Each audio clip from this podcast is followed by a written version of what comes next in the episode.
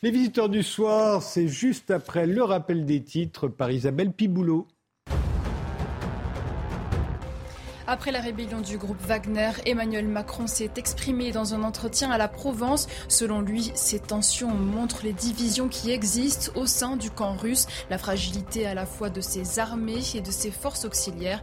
Le président de la République a indiqué avoir suivi les événements heure par heure en lien avec les principaux partenaires de la France, en soulignant une situation qui reste évolutive. À Mayotte, Gérald Darmanin compte sur la destruction d'environ 1250 logements insalubres d'ici la fin de l'année.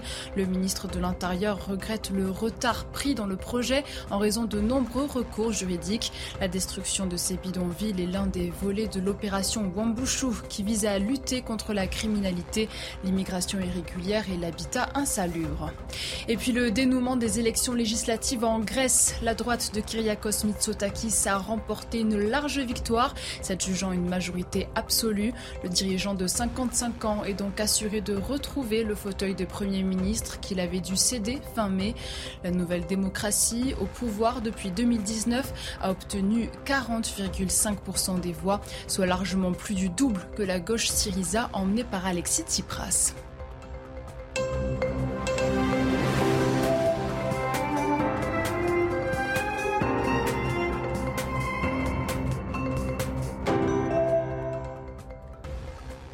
Bonsoir, bienvenue sur le plateau des visiteurs du soir. À 23h, on reviendra sur la situation en Russie. Quelles conséquences auront les événements d'hier sur le pays, sur Vladimir Poutine et sur la guerre en Ukraine?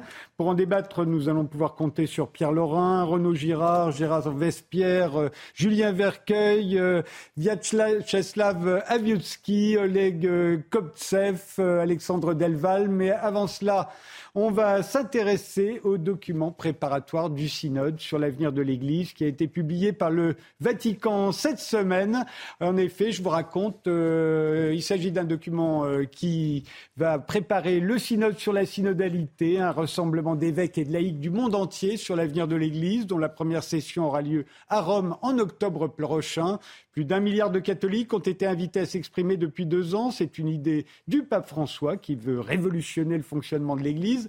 Alors le synode est ouvert pour la première fois à des non-évêques qui pourront voter, y compris des femmes. Alors pour en débattre, Isabelle de Golemin, vous êtes rédactrice en chef du journal La Croix, vous êtes l'auteur du livre Les cathos n'ont pas dit leur dernier mot. Laurent Dandrieux, vous êtes journaliste, critique de cinéma, rédacteur en chef culture du magazine Valeurs Actuelles. Votre dernier livre s'intitule Rome ou Babel pour un christianisme universaliste et enraciné. Christophe Dickès, vous êtes historien, spécialiste du Saint-Siège. On vous doit notamment un dictionnaire du Vatican et du Saint-Siège. Et plus récemment, Saint-Pierre, le mystère de l'évidence. Et enfin, Odon, Vallée, pardonnez-moi, historien, vous êtes historien des religions le titre de votre dernier livre, c'est La foi demeure malgré tout. Alors, en quoi ce, synode sur l'avenir de l'Église s'annonce-t-il différent de ceux qui l'ont précédé, Isabelle de Golemin? Alors d'abord, ce n'est pas un synode sur l'avenir de l'Église, c'est un synode sur la synodalité, comme vous l'avez dit, c'est-à-dire un synode pour essayer de voir comment est-ce que dans l'Église, on peut éventuellement réformer, discuter ensemble, débattre, qui a l'autorité, etc. Donc ce n'est pas tout à fait sur l'avenir de l'Église. Oui, Et ce n'est pas non plus, me semble-t-il, une révolution. Mm. Alors, est-ce que c'est différent des, précédents? Je ne sais pas. Il y avait eu un synode, le premier synode du pape François, c'était sur les familles. Et c'était très important aussi, c'est sur le, tout le problème des divorcés mariés, des familles euh, homosexuelles, hétérosexuelles, etc. Et c'est pareil, ça avait pas mal secoué. Là, ce qui se passe, c'est qu'il a consulté l'ensemble de l'Église sur un certain nombre de questions d'organisation de l'Église. Toutes les églises de tous les pays du monde lui ont répondu. Et là, ils ont fait l'instrumentum laboris, qui n'est pas ce que le pape veut, mais qui est simplement le résumé des questions posées par l'ensemble mmh. des responsables de chaque église. Donc voilà. Donc on va voir ce qui va en sortir. C'est vrai qu'il y a beaucoup de questions qui sont posées et il y a un petit peu toujours les mêmes qui reviennent la place des femmes, le pouvoir des laïcs, mmh. euh, aussi le problème de l'autorité dans l'Église, le problème de l'évêque, comment est-ce qu'on régule le, pouvoir de l'évêque, est-ce que les laïcs doivent avoir aussi du pouvoir, voilà. C'est en gros, c'est pour voir comment on s'organise. Je ne pense pas que ça soit une révolution, mais l'idée c'est peut-être de faire que l'Église fonctionne un peu plus par rapport à aujourd'hui de manière un peu plus transparente, un peu plus efficace, et pour répondre aussi aux enjeux du monde contemporain. Il y a tout de même, euh, oui, Christophe Diquet Alors, ce qu'il faut dire, c'est qu'il y a euh, une temporalité du synode. C'est-à-dire qu'il y a euh, le synode qui va être organisé en octobre prochain à Rome, premier temps, puis un deuxième temps, il y aura un deuxième, un deuxième synode l'année d'après, et ce n'est qu'après, en 2025, que nous aurons les résultats, c'est-à-dire que le pape prendra ou pas telle ou telle décision à la suite de, cette, de, de, de ces deux sessions, en quelque sorte, synodales. Laurent Dodrieux euh, oui, ce, que je, ce qui me frappe beaucoup, moi, c'est que euh, Isabelle euh, a rappelé à juste titre que c'est le, texte qui, dont nous parlons ce soir est la résultante, le résumé d'une consultation faite auprès des catholiques du monde entier. Mais on sait qu'en France, par exemple, alors seulement à peu près 10% des pratiquants, des catholiques pratiquants ont répondu. Et parmi ces 10%, il y a des, des, générations entières qui sont totalement absentes. C'est-à-dire qu'en dessous de 40 ans, c'est des thématiques qui n'intéressent pas du tout. Et je pense qu'il y a vraiment là une fracture euh, au sein du catholicisme. le, pape François dit souvent qu'il euh, ne faut pas que l'Église euh, passe trop de temps à parler d'elle-même et à se regarder le nombril.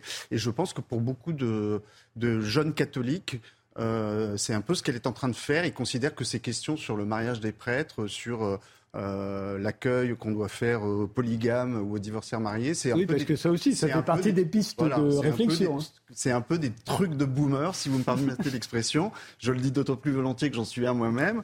Euh, mais effectivement, y a, y a, je pense qu'il y a vraiment une fracture entre euh, une des générations plus âgées qui s'intéressent énormément à ces questions, et peut-être même d'ailleurs qui s'y intéressent d'autant plus qu'elles sont extérieures à l'Église, et puis des jeunes générations pour qui euh, l'Église, c'est surtout un truc qui doit leur parler de Dieu et de la manière d'arriver au ciel. Et euh, moi, j'ai fait un petit, euh, petit pointage lexical dans ce texte, c'est assez, assez révélateur, parce que par exemple, le mot révélation est utilisé zéro fois, le mot salut trois fois, le mot écoute 68, le mot dialogue 17, le mot communion 58. Et Jésus dix fois. Et donc, c'est pas du tout de la même conception. Euh, on n'est mm. plus dans la conception de Bossuet qui disait euh, l'Église, euh, c'est Jésus-Christ répandu et communiqué. on est dans une conception qui dit l'Église, c'est de l'écoute et de la communion. Odon Vallée. Bossuet disait la France est païenne. Alors, il y a deux choses à voir. D'abord, l'état de santé du Saint-Père est très préoccupant. personnellement, j'ai enseigné dix ans au CHU Bichat et la Rivoisière Saint-Louis. J'ai demandé à des anciens élèves très catholiques d'ailleurs, et ils m'ont dit qu'il faudrait qu'il fasse attention. Parce qu'il a les GMJ, euh, il a Fatima, il a Marseille. Ça veut dire quoi Et il faudrait aller. C'est-à-dire qu'il ne va pas tenir. Non, il ne va pas tenir. Et surtout, il, faut, il, veut aller du côté de la Chine du Nord, là. Ah, c'est là où il doit aller. Et les médecins disent tous s'il lui arrive quelque chose à 10 000 mètres d'altitude, il est foutu. Non, il faut conseiller au très Saint-Père d'écouter ses médecins. Deuxième point, à ne pas oublier, le pape n'aime pas la France. Pour une raison très juste. L'Europe.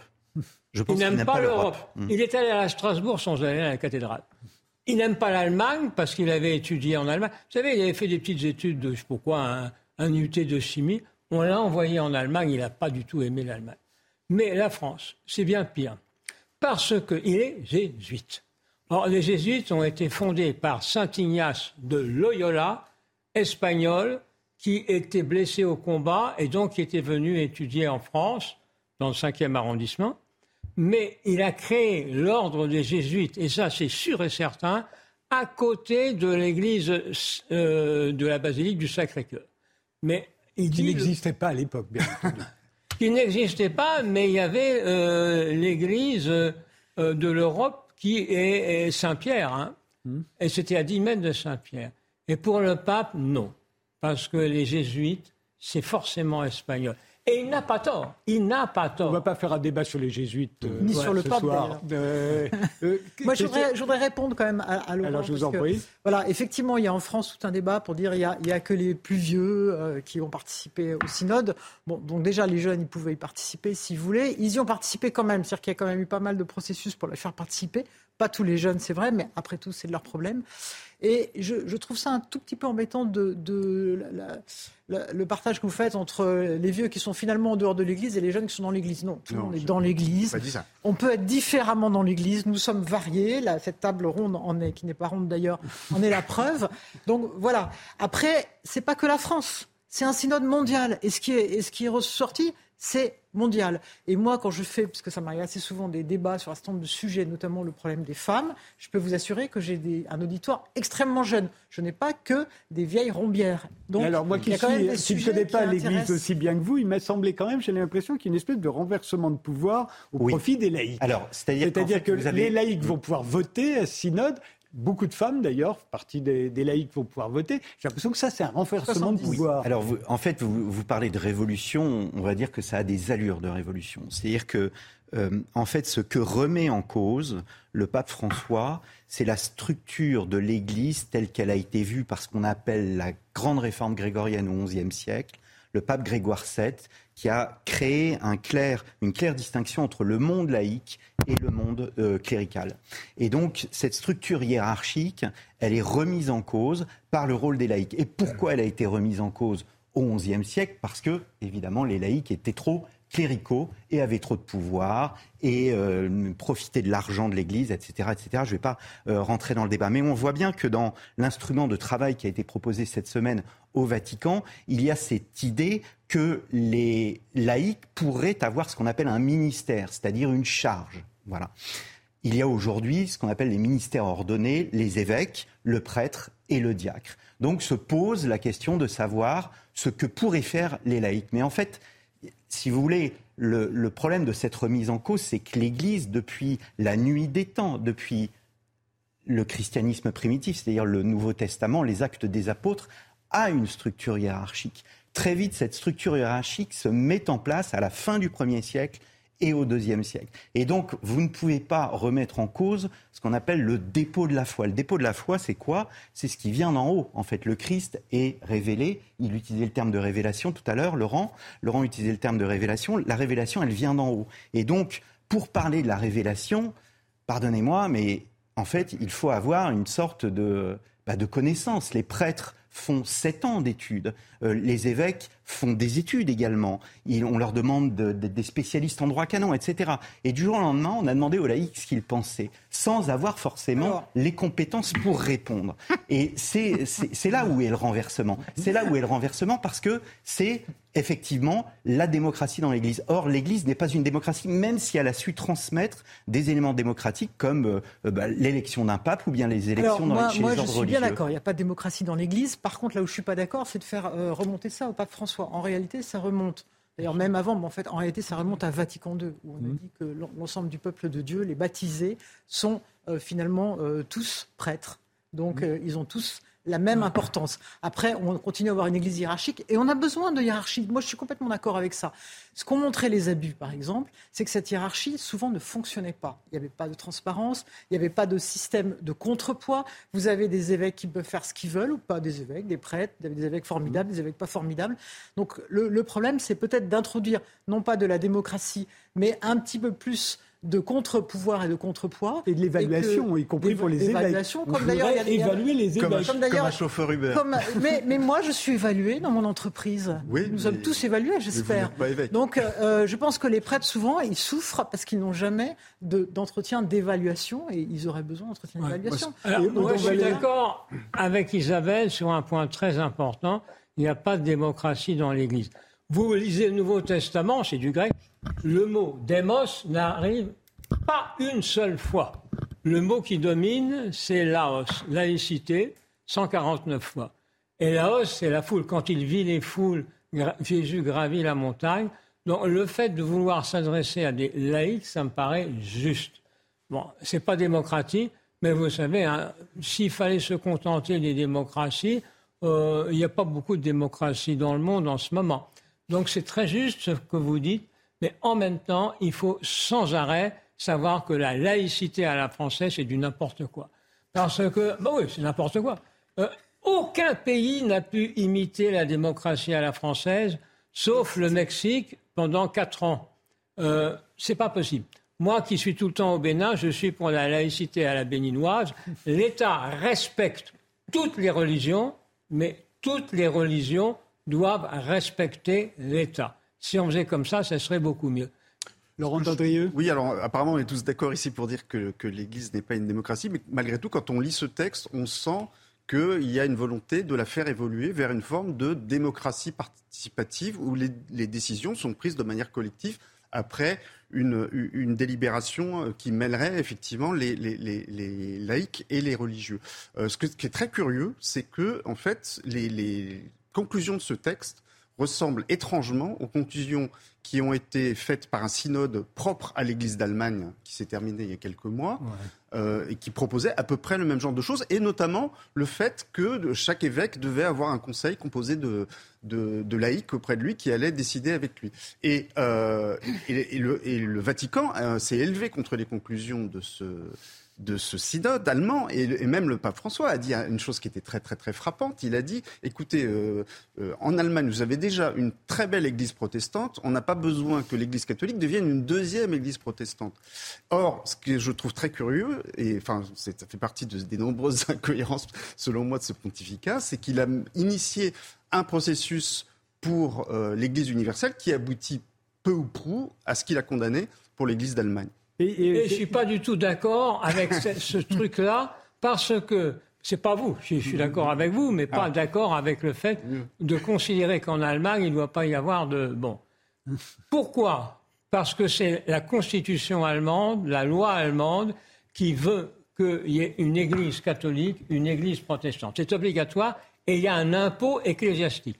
Et en France, c'est pareil en Alsace et en Moselle. Ah oui. Vous ne pouvez pas éviter cela. C'est-à-dire, les prêtres sont payés par l'État, euh, les évêques doivent s'insérer là-dedans, mais ils n'aiment pas l'Allemagne.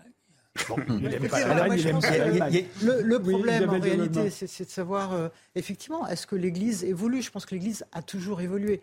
Là, c'est vrai qu'il y a un certain nombre de sujets, notamment, effectivement, le problème des femmes, euh, on, va y venir. Peut-être en 2023 euh, avoir une Église qui continue à être extrêmement masculine. Donc voilà, c'est juste comment est-ce qu'on peut faire évoluer l'Église tout en restant l'Église catholique? Mais c'est ça le problème. le problème. Le problème, je pense, est moins la question de la laïcité que de la compétence. C'est-à-dire que l'Église, aujourd'hui, la société, la spécialisation est telle que l'Église a besoin de gens compétents.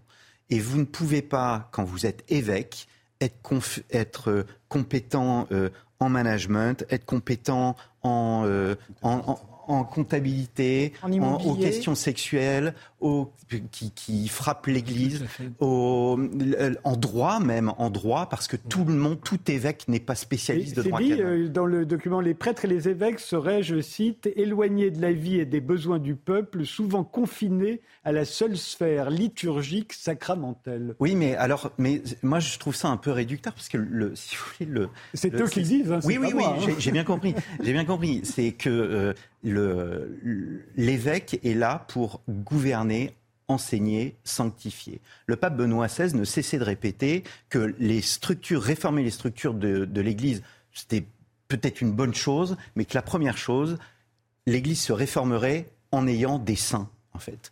Et la sainteté, eh bien, c'est la pratique des sacrements. La sainteté, c'est faire son devoir d'État. Et je pense qu'il y a des tas de laïcs qui se moquent de ce qui se passe, justement, presque précisément. Ils se lèvent le matin, ils éduquent chrétiennement leurs enfants, ils les mettent dans des écoles catholiques, euh, ils leur enseignent le, le, catéchisme, ils vont à la messe tous les dimanches. Bref, ils font ce qu'on appelle leur devoir d'État. Et ils ne je ne pense pas qu'une majorité d'entre eux souhaiterait avoir un pouvoir clérical à la place du prêtre. on ne parle pas de pouvoir clérical, en fait, on parle d'une Église qui essaye de s'ouvrir au monde, et notamment aux plus pauvres, ce qui est très Pape François, effectivement aux migrants, aux gens qui sont malheureux, etc. Et de dire que c'est en s'ouvrant à ce monde-là, et notamment à ce monde qui souffre, qu'on est chrétien et que le, chrétien, il est chrétien dans la rencontre. C'est ce que disait Paul VI quand, quand vous parliez du dialogue. C'est d'abord Paul VI qui a introduit l'Église dialogue. Et, c'est, à mon avis, extrêmement important. Après, évidemment, c'est un problème d'équilibre. C'est, on va, on va pas, franchement, il n'y a pas de révolution à craindre. Je, vous interromps parce qu'on doit faire une pause. Et ça va nous faire un, peu de suspense. Non, malheureusement, même pas un mot. Un peu de suspense avant qu'on aborde la place des femmes, des LGBT, des polygames, etc. Parce que tout ça est dans le document, effectivement. Pause. Si vous nous rejoignez maintenant, je vous résume la situation. Le 20 juin a été publié par le Vatican un document préparatoire au synode sur la synodalité, un rassemblement d'évêques et de laïcs du monde entier sur l'avenir de l'Église, dont la première session aura lieu à Rome en octobre prochain. La seconde session un an plus tard. Alors plus d'un milliard de catholiques ont été invités à s'exprimer depuis deux ans. C'est une idée euh, du pape François qui veut révolutionner le fonctionnement de l'Église, bien que tout le monde ne soit pas d'accord autour de ce plateau. Le synode est ouvert pour la première fois à des non-évêques qui pourront voter, y compris des femmes. Alors autour de moi, il y a Isabelle de Golemin, la rédactrice en chef du journal euh, La Croix, euh, l'auteur de Les cathos n'ont pas dit leur dernier mot, Laurent Dandrieux, qui est le rédacteur en chef culture du magazine Valeurs actuelles. Votre dernier livre s'intitule Rome ou Babel pour un christianisme universaliste et enraciné. Christophe Dickès est, est historien, spécialiste du Saint-Siège. On lui doit un dictionnaire du Vatican et du Saint-Siège et plus récemment Saint-Pierre, le mystère de l'évidence. Et Odon Vallet est historien des religions. Son dernier livre s'intitule La foi demeure malgré tout. Alors, dans ce document, il est question de faire une plus grande place euh, aux femmes à l'intérieur euh, de l'Église. Euh, comment peut-on faire, Isabelle de Golemin C'est vrai que le pape François a multiplié les nominations féminines au sein de la curie, le gouvernement du Saint-Siège, mais est-ce qu'on peut faire plus? En fait, le nœud par rapport à ce problème des femmes, qui est d'ailleurs le problème des laïcs, mais sauf que les prêtres étant des hommes, effectivement, il n'y a pas de femmes, c'est que pendant très longtemps, on a réservé les postes de responsabilité à des hommes ordonnés, donc à des prêtres ou des évêques. Euh. Et du coup, comme les femmes ne pouvaient pas être ordonnées, elles ne pouvaient pas être responsables. Alors c'est effectivement quelque chose que le pape François a changé, puisque dans la nouvelle constitution qu'il a mise en place pour le, Saint-Siège, pour le Vatican, il reconnaît la possibilité de nommer à des postes de responsabilité des gens en fonction de leurs compétences, donc pas forcément des pas forcément des prêtres pour un certain nombre de postes. Et effectivement, il y a maintenant un certain nombre de postes, mais encore très peu, je vous rassure, au Vatican, qui sont occupés, pas. occupés par les femmes. Il y a, un débat euh, quand même sur l'accès au rôle de diacre.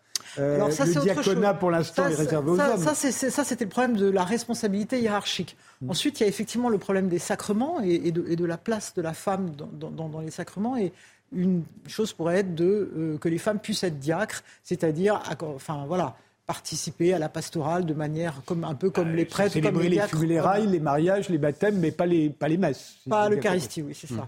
Laurent Dandrieux, oui, je pense que avant de, faire des diaconesses, des, diacres femmes, je pense qu'il serait peut-être bien de, commencer par donner plus de poids et, plus écouter la voix des religieuses, parce que dans l'Église, il n'y a, a, pas de femmes prêtres, mais il y a des, femmes consacrées, religieuses, et je trouve que historiquement, alors, elles ont eu un certain poids, elles ont eu une certaine euh, audience dans la vie de l'Église. Euh, il y a des grandes figures, euh, que ce soit Catherine de Sienne ou que ce soit Sainte Claire, enfin, on peut en citer plein. Et aujourd'hui, et Avila, bien évidemment. Et aujourd'hui, on vit une époque un peu de retrait de ce point de vue-là. Et je trouve que ça, pour le coup, c'est vraiment dommage. Et on, a une énorme marge de progression. Euh, c'est qu'il n'y a plus de religieuses, c'est ça le problème? Pardon? Il y a, en tout cas, dans les pays occidentaux, il y a de moins en moins de religieuses, sans doute parce que d'ailleurs on n'a pas su leur faire de place. Moi je suis une grande fan des religieuses. Donc je suis Mais peut-être que si on leur donnait une visibilité. Peut-être qu'il y, en aurait, il y en aurait des nouvelles, peut-être. Sur le plan historique, la question des diaconesses est, est, intéressante. Je pense que euh, si euh, cela était si facile que cela, il y aurait déjà des diaconesses euh, après l'élection du pape François. Qu'a fait le pape François? Eh bien, il a demandé aux aux historiens de l'Église, aux exégètes de voir et de comprendre si dans l'histoire de l'Église et les premiers chrétiens, il existait ce rôle de diaconesse. Et en fait, si vous lisez les experts du sujet, et moi-même j'avais interviewé une, une des plus grandes historiennes euh, du sujet, euh, enfin de, euh, de la connaissance du christianisme primitif, Marie-Françoise Basselès, malheureusement qui n'est plus de ce monde, et Marie-Françoise Basselès expliquait bien que les diaconesses en fait existaient en Turquie dans une secte chrétienne mais n'était pas, euh, n'avait pas du tout l'autorité qu'on voudrait leur donner aujourd'hui. Et c'est pour cette raison, en fait, que le pape François ne souhaite pas, en tous les cas jusqu'à présent, n'a pas souhaité donner ce rôle, euh, cet ordre, parce qu'il s'agit d'un ordre, d'un ministère ordonné, comme l'évêque, comme le prêtre, euh, il n'a pas souhaité donner aux femmes ce rôle. Oui, alors, vite, pardon de vous, je vais vous interrompre dans une minute, mais allez-y, euh, Don Valet. Il est impossible de donner le même statut aux femmes et aux hommes dans le monde entier. Pourquoi? Vous savez que j'ai le plus grand réseau de bibliothèques du monde entier. 3 millions de lecteurs au Bénin. Il y a trois hommes pour deux femmes. En France, dans les bibliothèques, c'est l'inverse. Il y a trois femmes pour deux hommes. Le niveau intellectuel des femmes est plus faible dans certains continents ou certains pays. Par exemple, le niveau intellectuel, c'est l'éducation. Ah oui, mais c'est comme ça, on ne peut pas. Vous avez euh, trois fois plus d'infirmières que d'infirmiers. Et vous avez, euh, en France, il y a plus de femmes médecins maintenant que d'hommes médecins. dans beaucoup de pays, maintenant, les femmes sont plus diplômées que les hommes. Je vous interromps parce que c'est le rappel des titres, Isabelle Piboulot, et on recommence juste après.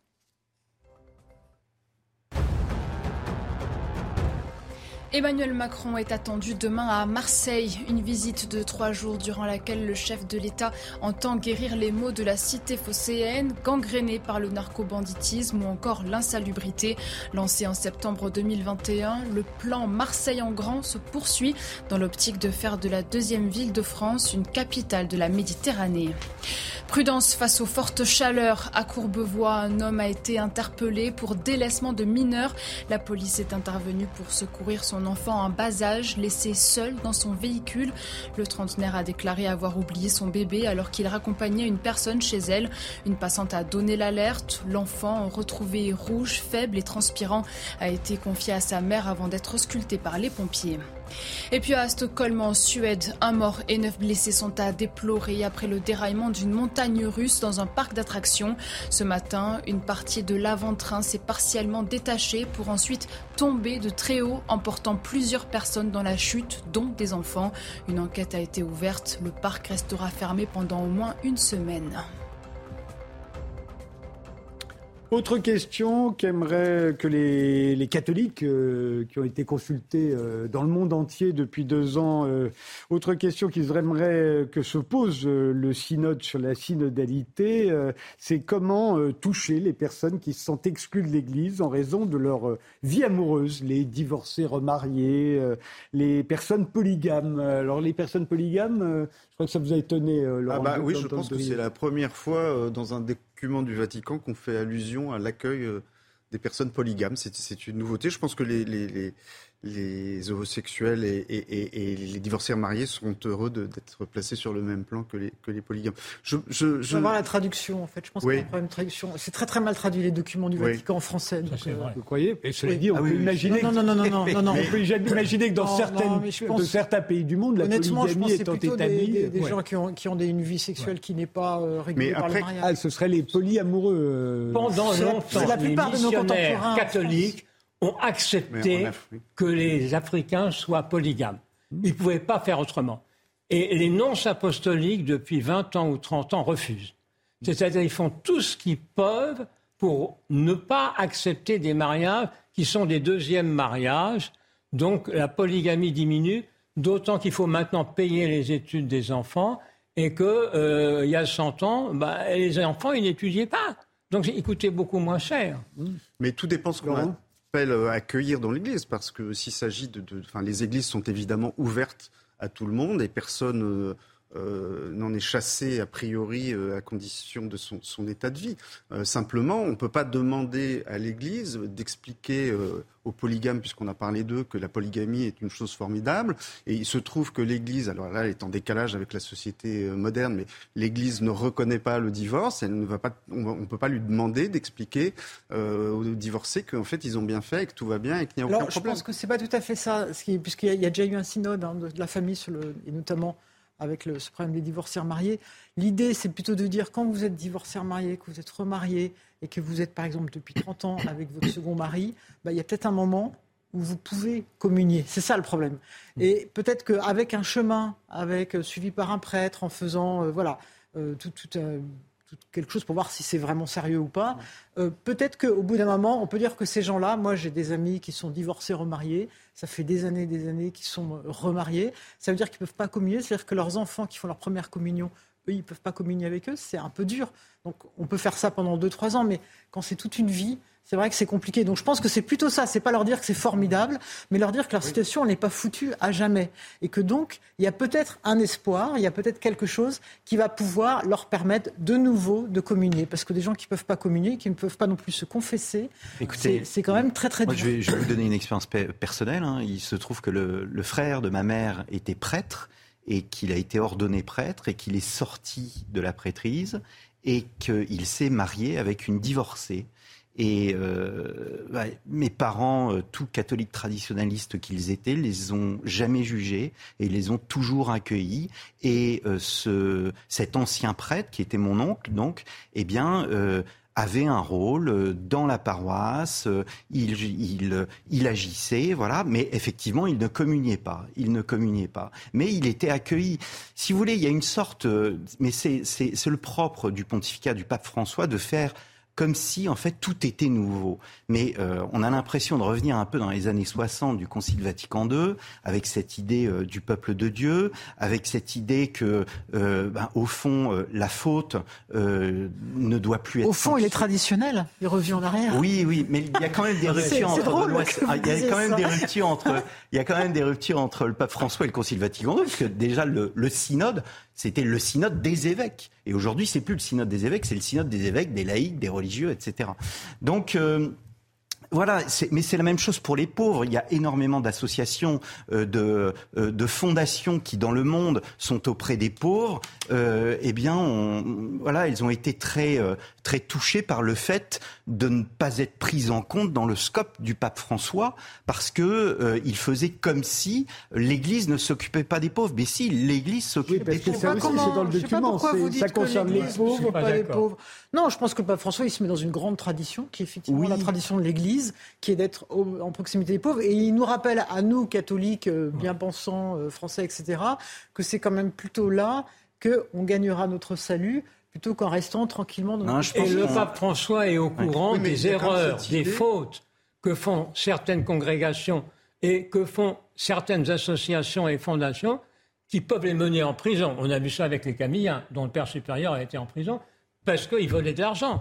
Ça existe énormément. Hein. Je vous garantis que le pape a raison d'être prudent sur ce sujet. Non, mais il a raison d'être prudent. Moi, je pense qu'un des meilleurs termes qui caractérise ce pape François, c'est l'utopie, et c'est même l'utopie franciscaine dans la tradition de Saint François. C'est-à-dire que vous avez beau euh, mettre des laïcs au pouvoir, vous avez beau euh, réduire le pouvoir d'institutions au sein du Vatican, l'homme restera l'homme avec ses péchés, ses fautes, ses erreurs et, et son esprit, enfin cette, cette, absence de justice qu'il peut y avoir dans l'Église. Oui, il faut lutter. je ne dis pas, je ne suis pas fataliste. On aurait pu parler de Pascal et de son approche de... c'est le 400e anniversaire. Exactement, de, de l'humain. Mais Pascal nous dit effectivement que euh, cet homme est loin d'être parfait, qui veut faire l'ange fait la bête.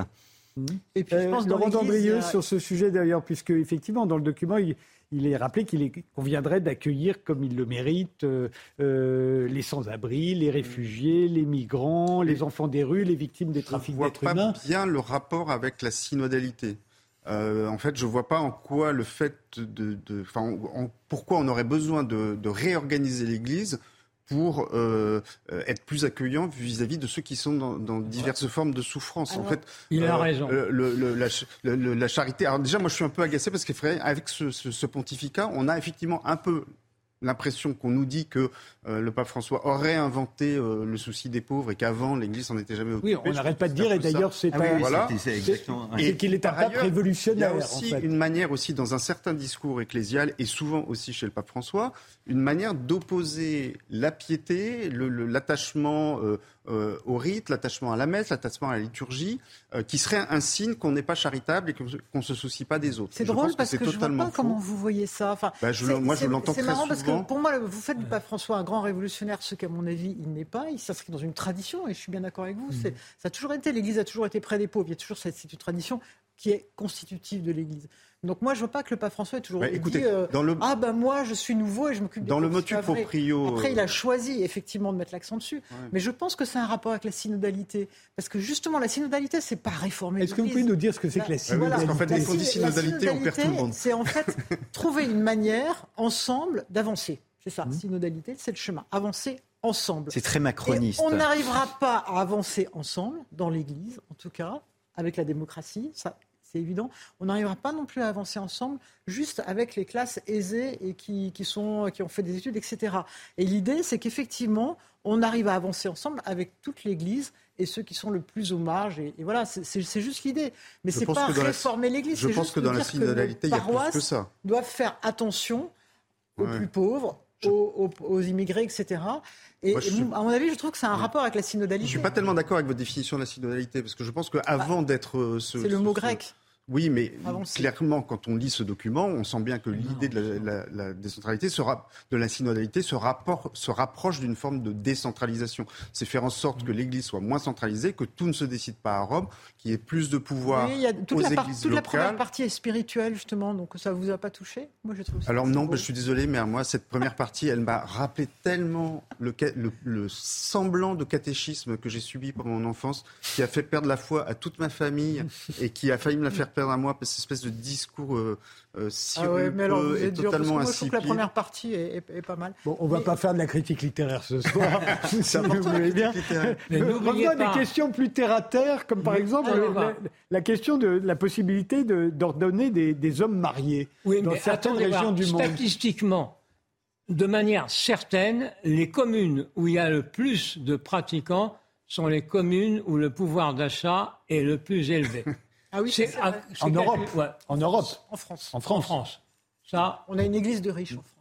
Oui, mais on a une église de riches aussi parce, que, a tout compris. parce que dans les années 60, la, hiérarchie catholique a fait une espèce de, de traque au catholicisme populaire et a voulu... Alors, si vous arrêtez d'accuser les gens, je pense qu'une église de riches, ça a toujours été en France. C'est vraiment une Non, je ne pense pas. Je pense qu'on a vraiment fait ah non, il y avait cette catégorie-là dans les années 60. C'est ce, que, ce, ce que montre très bien Guillaume Cuchet. C'est-à-dire que donc, le grand historien, il montre très bien que...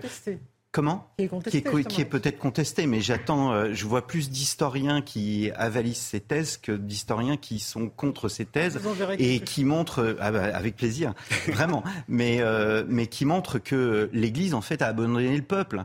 elle a abandonné la religiosité populaire. Ce que chez le pape François, on retrouve, c'est-à-dire la prière du chapelet, euh, la prière, l'importance des images, le fait qu'il touche des images, tout cela, tout cela cette, religiosité populaire, le pape François la remet au goût du jour, et ça, c'est, je pense que c'est très important. Et il le fait tout simplement par tradition locale, parce que c'est exactement ce qui se passe euh, comment, en Amérique du, Sud, mais c'est que ce que euh, on se bouchait le nez dans les années 60 et 70 quand on, quand on touchait les images, quand on récitait le chapelet, quand on récitait le Je vous salue Marie. Et cela, en fait, aujourd'hui, ce que présentait très bien Laurent tout à l'heure, c'est que les jeunes, en fait, ils ont soif de cette spiritualité. Ils ont soif de, de, de transcendance. Ils ne veulent pas une horizontalité, ils veulent une verticalité. Et euh, vous n'avez pas l'impression aussi que, je reviens à cette question d'ordonner, de, euh, de, la possibilité d'ordonner des hommes mariés, est-ce que ça ne répond pas aussi aux crises de la vocation? Oui, sauf qu'en fait, c'est une solution qui est euh, déjà appliquée ailleurs et dans le protestantisme. Et en fait, il n'y a pas moins de crise de vocation dans le protestantisme que dans le catholicisme. Je pense que c'est une fausse réponse à une, à une, vraie question. La vraie question, c'est qu'il y a une crise de l'engagement dans la société dans son ensemble, qui ne touche pas que le catholicisme. Et il y a une crise euh, du catholicisme qui fait que, particulièrement, euh, les jeunes n'ont pas spécialement envie aujourd'hui euh, de, rentrer au séminaire. Mais je pense que ça, ça, ne, ça, ne, tient pas du tout à la question de la conjugalité. Hmm. Mais le nombre d'inscrits aux JMJ qui commence le 2 août à Lisbonne bat des records dans de nombreux diocèses en France. Oui, parce que c'est à côté de la France. Oui. Et, dans d'autres pays aussi. Hein. Oui. Il y, a eu un, il y a eu un saut qualitatif sous le pontificat de Benoît XVI. C'est-à-dire qu'en Europe, hein, je parle, hein, c'est-à-dire que les JMJ sous Jean-Paul II, c'était environ un million de personnes. Je ne parle pas de l'année 2000, qui était ce qu'on appelle une année jubilaire spéciale, la naissance. Et 5 millions aux Philippines. Et 5 millions aux Philippines. Mais en Europe, il y avait environ jusqu'à un million de personnes. Et avec le pape Benoît XVI, on est passé à 2 millions à Madrid, ce qui était un, chiffre absolument incroyable. Il y a eu à Cracovie, euh, en Pologne, 2 euh, millions 5. Euh, et là, eh bien, on va avoir encore plus de monde. Ce qui montre cette soif de spiritualité, de silence aussi. Je pense que les jeunes ont besoin de, de, de, de ce silence, d'une voilà, ils, ne sont pas. On est sorti un peu de, euh, de la mode des années 60, des 70, de la guitare, voilà, de, de, de, la fête. Même les GMJ sous Jean-Paul II au début étaient très, euh, euh, très festifs. et en fait, avec le pontificat, la fin du pontificat de Jean-Paul II et, et, le pontificat de Benoît XVI, il y a une recentralisation. voilà, la recentralisation vers quoi? Vers Dieu, en fait. Quand je vous dis que les jeunes sont en, ont soif de cette spiritualité, de cette transcendance, c'est parce qu'ils veulent se tourner vers Dieu. Bon, j'ai eu aucun succès avec l'ordination des hommes mariés, donc non, ça n'intéresse Non, mais Laurent, Laurent, a répondu. raison, c'est vrai que c'est pas une solution. Après, ça peut être un moyen ah de mettre je dis, C'est juste que c'est dans le document. Hein. C'est dans le document, mais ça peut être un moyen de mettre moi ce que j'appelle de la biodiversité, c'est-à-dire que on, on, met, on, aurait euh, des prêtres non mariés, des prêtres mariés, peut-être des femmes diages, etc. Et ça, ça peut peut-être. Ça changerait quand même un petit peu la, phase de l'Église. circuler. Après, sur les jeunes, moi, je suis complètement d'accord avec ce qui vient d'être dit.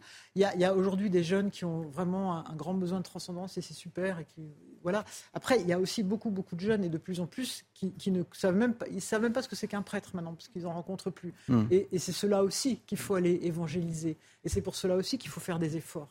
Mais vous voyez, les protestants, euh, comme le disait euh, Laurent, ont appliqué cette méthode. Il y a aussi les anglicans qui ont appliqué. Euh, les églises d'Orient. Les, les, anglicans. Et les anglicans sont allés plus loin. Ils ont reconnu les, homosexuels. Et le résultat, c'est que ça a créé un schisme. Et, les femmes. Mm. Oui, et les On a vu, vous avez tous vu le couronnement et ça a créé un schisme. Il y avait une femme évêque et elle, mm. pourtant la, célébration était extrêmement classique, mais mm. il y avait une femme comme évêque et c'était pas si mal. Mais oui, mais ce qui est très frappant, c'est qu'effectivement, ce que propose euh, ce document synodal est appliqué aujourd'hui dans la plupart des églises protestantes. Est-ce que ces églises protestantes se portent mieux que l'Église catholique absolument pas. Et donc, ce ne sont pas ces solutions-là qui vont en fait, je sais pas ce que ça veut dire, porte mieux. C'est ça qui est compliqué, parce qu'on a vu que bah, parfois il y avait beaucoup de gens, puis après tous, tous, tous s'effondraient parce qu'il y avait des, des, gros problèmes, pédocriminalité ou autres. Donc, je ne sais pas ce que ça veut dire porter mieux. Porter mieux, ça veut dire porter l'Évangile. Et, bon, il y en a dans, chez les protestants, il y en a chez les catholiques. Oui, après, il y a, quand même des critères objectifs qui est, est-ce que, les, lieux de culte sont pleins, est-ce que les vocations se... Voilà, et actuellement, le christianisme, sous toutes ses formes, se porte mal en, Occident, quelles que soient les solutions sociologiques, parce que je crois qu'effectivement, je reviens à ce que je disais au départ, la solution euh, pour revivifier le christianisme, ça n'est pas euh, de faire un mécano organisationnel dans un sens ou dans un autre, c'est d'annoncer euh, le Christ avec plus de force. Ça, on est bien d'accord.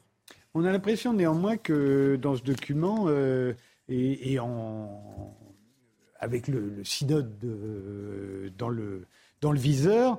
Euh, ce document met, quand même en avant euh, euh, la crise des abus. Et là, j'y vois là aussi encore une fois, on a l'impression que c'est le clergé qui est visé, que on a l'impression qu'on lui fait plus confiance. Donc, je cite hein, abus sexuels, abus de pouvoir, abus de conscience, abus économique, abus institutionnel. C'est très anticlérical. Ce qui est certain, c'est que cette crise des abus a, suscité effectivement une défiance vis-à-vis du clergé et que cette défiance, elle est totalement compréhensible et qu'on la partage tous plus ou moins. On a tous été bouleversés par, ces révélations et c'est vrai qu'on a ça, ça ne peut, on ne peut pas faire en sorte que ça ne change pas le regard que l'on porte sur les prêtres, même si malgré tout, c'est une infime minorité des prêtres mmh. qui a commis ces abus et que euh, la majorité des prêtres sont des gens tout à fait recommandables. Mais c'est vrai que ça change forcément le, le, regard qu'on porte sur eux. Ils en souffrent d'ailleurs beaucoup. Euh, et donc ça pose effectivement des questions euh, qui sont légitimes sur... sur Peut-être que le problème, c'est il y, a des prêtres qui sont pédocriminels, mais en fin de compte, il y en a aussi chez les enseignants, partout. Le problème dans l'Église, mais c'est vrai aussi dans d'autres institutions, c'est qu'on a vu comment l'institution avait peut-être pas favorisé, mais en tout cas laissé faire par le silence. Et, les laïcs sont tout aussi responsables la plupart du temps que les évêques ou que les autres prêtres. C'est-à-dire qu'il y a une espèce de conspiration du silence collective dans, l'Église catholique en tout cas, et, c'est vrai dans, d'autres institutions, encore une fois. Voilà, c'est ça. Et, c'est cette conspiration du silence peut-être qui explique aussi cette volonté synodale, c'est-à-dire cette volonté d'essayer de voir comment est-ce qu'on peut arranger un peu la gouvernance pour que ça ne se reproduise plus. Alors il faut voir qu'il y a deux types de religions. Les religions de célibataires et les religions euh, héréditaires. Religion de célibataires, c'est essentiellement les bouddhistes. Il y a cinq fois plus de moines bouddhistes que de prêtres catholiques c'est parce qu'effectivement, ils doivent se consacrer entièrement à leur mission. Faut pas s'étonner aussi si, euh, sur le plan sexe, il y a. Bon. Euh, les religions héréditaires, c'est essentiellement toutes les religions issues de l'Inde. Par exemple, les hindouistes, le temple est propriété familiale. Donc là, ils ont forcément une femme et, si possible, des enfants garçons. Et sur le plan financier, là, ça pose d'énormes problèmes. C'est l'un ou c'est l'autre, héréditaire ou célibataire. Autrement dit, des prêtres mariés seront confrontés à la question financière, Totalement. la question aussi de la carrière de leur épouse. Euh, ce sont des, problèmes extrêmement complexes et euh, aujourd'hui, je ne vois pas le pape François évoluer euh, sur le sujet ni plus son, son successeur. Mais en plus, oui, parce que qu'on soit bien d'accord, tous les pistes de, dont nous parlons, les pistes de réflexion figurent dans le document, ça ne veut pas dire que c'est approuvé par le pape. Ça ne veut pas dire hein. que c'est approuvé par le pape. Absolument. Ce que je disais tout à l'heure. Certaines même ont été déjà euh, explicitement repoussées par lui oui, euh, durant son pontificat. Voilà, c'est ça, pendant le synode sur l'Amazonie, déjà tous les évêques enfin la, la majorité qualifiée, je crois que c'est les deux tiers, des évêques étaient d'accord pour qu'effectivement on puisse ordonner des hommes mariés. Ils le demandaient notamment pour l'Amazonie, qui est un grand, grand territoire sur cinq pays et où effectivement il y a très peu de prêtres. Vous voyez le prêtre une fois par an, donc c'est vrai que c'est compliqué. Et donc les évêques demandaient à ce qu'on puisse ordonner des hommes mariés pour qu'ils aient des, gens pour les aider. En fait, le problème, c'est pas tant, à mon avis, d'ordonner des hommes mariés que de savoir qu'est-ce que fait le prêtre et qu'est-ce que peuvent faire des laïcs ou des évangéliques. Par exemple, il y a, des catéchistes en Afrique qui font un, super boulot dans, les villages où, mmh. effectivement, il n'y a jamais de prêtres ou très peu de prêtres, et du coup, c'est eux qui gèrent la communauté, et ça se passe plutôt bien. Donc voilà, il y a peut-être aussi des rôles à revoir et à redistribuer sans faire la révolution. Alors quel, quel avenir voyez-vous, vous, pour, euh, pour cette Église euh, qui, qui, semble, c'est vrai, de plus en plus décentralisée? On a l'impression que l'Église n'est plus dans Rome, qu'elle est partout dans le monde aujourd'hui et que les, les, catholiques les plus nombreux, les plus jeunes, euh, se trouvent hors d'Europe. Je pense qu'il faudrait euh, un colloque d'une journée pour répondre à votre question. Mais euh, si vous voulez, vous, enfin, vous avez euh, une situation différente d'un continent à l'autre. Enfin, les États-Unis ne sont pas l'Amérique du Sud, qui n'est pas l'Europe, qui n'est pas l'Asie. L'Asie ne cesse de se développer. et c'est la, comment le, les catholiques de demain sont en Asie. L'Afrique, on parle des LGBTQ+. L'Afrique ne parle pas euh, de cela. Euh, je veux dire, c'est un discours absolument inaudible en Afrique. Donc, euh, il y a un principe d'universalité. Mais dans l'histoire de l'Église, l'histoire de l'Église a toujours su euh, enfin, l'Église a toujours su appliquer ce qu'on appelle le principe de subsidiarité. C'est-à-dire qu'à partir du moment où une décision peut être prise à un niveau N-1, N-3, eh bien, elle pourra être prise au niveau N-3. On parlait des divorcés mariés tout à l'heure. Eh bien, euh, une façon de contourner cette question a été les nombreuses annulations de mariage qui ont été prononcées par des, euh, par des, par des juristes, en fait. Et donc, il y a une sorte de de liberté qui a été donnée pour permettre à des divorcés mariés eh bien, de pouvoir finalement communier après leur annulation de, mariage. Et tout ça se décide au niveau du diocèse, euh, ceci après un procès. Donc en fait, tout ce qui peut se décider au local devra se décider euh, au local. En fait, la centralité pontificale est une chose qui, sur les 20 siècles de l'Église, existe depuis on va dire, deux siècles véritablement. C'est-à-dire qu'avant, Rome était plus un arbitre, euh, on le voit notamment dans l'affaire Jeanne d'Arc, c'est un arbitre euh, plutôt qu'autre chose, plutôt qu'un centre de décision. Euh, je crois que l'intuition du pape François qui consiste précisément à responsabiliser les, les responsabiliser les évêques, notamment sur la question de la pédophilie, est une très bonne chose parce que justement ces évêques n'ont pas été à la hauteur. Donc ça responsabilise les, les, les gens et cette responsabilité constitue effectivement un aspect de l'avenir de l'Église. Mais c'est pas pour autant qu'il faut euh, jeter le bébé avec l'eau du bain. Isabelle de Alors moi, je vous fais rire, l'avenir de l'Église, elle est dans les femmes. non, je suis un peu provoque. Mais en fait, je suis assez d'accord avec ça. C'est vrai que le problème de l'Église catholique aujourd'hui, c'est qu'elle est dans le monde entier et qu'elle est extrêmement diverse. Et c'est sûr que quand on voit, par exemple, les anglicans, où il y a beaucoup de schisme, où il y a beaucoup de tensions, etc., bon, l'Église catholique, pour l'instant, elle reste unie. C'est le pape qui garantit cette unité et c'est vraiment son job premier. Hein. Mhm. C'est pour ça que le, problème des intégristes a été si douloureux pour Benoît XVI, parce que c'est vraiment ce qu'il voulait, c'était l'unité de l'ensemble des catholiques. C'est très compliqué de faire l'unité quand on est si différent. Donc, effectivement, il faut jouer entre des responsabilités locales, des responsabilités, peut-être, il, parle aussi dans le document de conférence épiscopale nationale qui pourrait avoir plus de, ou européenne, continentale, qui pourrait avoir plus de pouvoir, puis le, le, niveau de Rome. Mais c'est sûr qu'à Rome, il y a 4000 personnes à Rome. Moi, j'ai vécu 4 ans à Rome, comme journaliste du Vatican. Il y a 4000 personnes. Ils vont pas s'amuser à gouverner euh, 1,2 milliard de catholiques. C'est complètement impossible. Donc, donc voilà, Rome est là juste pour arriver à maintenir l'unité. Et c'est pas mal, parce que moi, je, on parle beaucoup en ce moment des évangéliques. Euh, qui sont effectivement les chrétiens évangéliques, qui sont de plus en plus nombreux, paraît-il. Mais quand vous voyez les évangéliques, c'est quand même un tout petit peu, si je puis me permettre, n'importe quoi. C'est-à-dire qu'ils vont dans tous les sens de la théologie, de bon voilà. Il n'y a rien de plus différent d'une église évangélique qu'une autre église évangélique. Mm. Alors que nous, voyez-vous, avec Laurent, on n'est pas tout à fait d'accord sur tout, mais n'empêche qu'on est tous les deux catholiques et on va aller prier au même endroit. Et ça, c'est pas mal. Donc c'est cette diversité qu'il faut arriver à maintenir. Mais d'ailleurs, cette diversité, euh, pour répondre à votre question, elle permet aussi de voir ce qui dans l'église euh, marche et ne marche pas, si je puis dire. Alors, je sais bien qu'Isabelle va me dire qu'est-ce que c'est que marcher, mais moi je pense que malgré tout, il y a des critères objectifs. Et euh, j'ai piloté dans le dernier numéro de Valeurs Actuelles un, dossier sur le succès de la mouvance traditionnaliste en France. Et, il se trouve que l'Église de France globalement ne va pas très bien, mais que cette mouvance traditionnaliste va plutôt bien, notamment en termes de vocation et en termes de, conversion. Et pourquoi? Parce que je pense qu'effectivement, c'est une partie de l'Église qui se soucie avant tout de verticalité, de transcendance et de parler euh, du ciel et de la manière d'y aller. Et en face, on a, en face, pardon, dans une autre, euh, c'est le propos est maladroit, mais dans une autre tendance, on a effectivement peut-être une Église qui est plus horizontale, plus sur des questions purement humaines et je pense que ça attire moins les gens et je pense que l'avenir de l'Église, c'est effectivement retrouver ce sens de la verticalité qui parfois, depuis euh, les années 60, a été un peu perdu. Autrement dit, on ne va pas avoir son curé pour parler d'écologie, on va avoir son curé pour parler de Dieu, en fait. Mais pourquoi on ne peut pas parler des deux?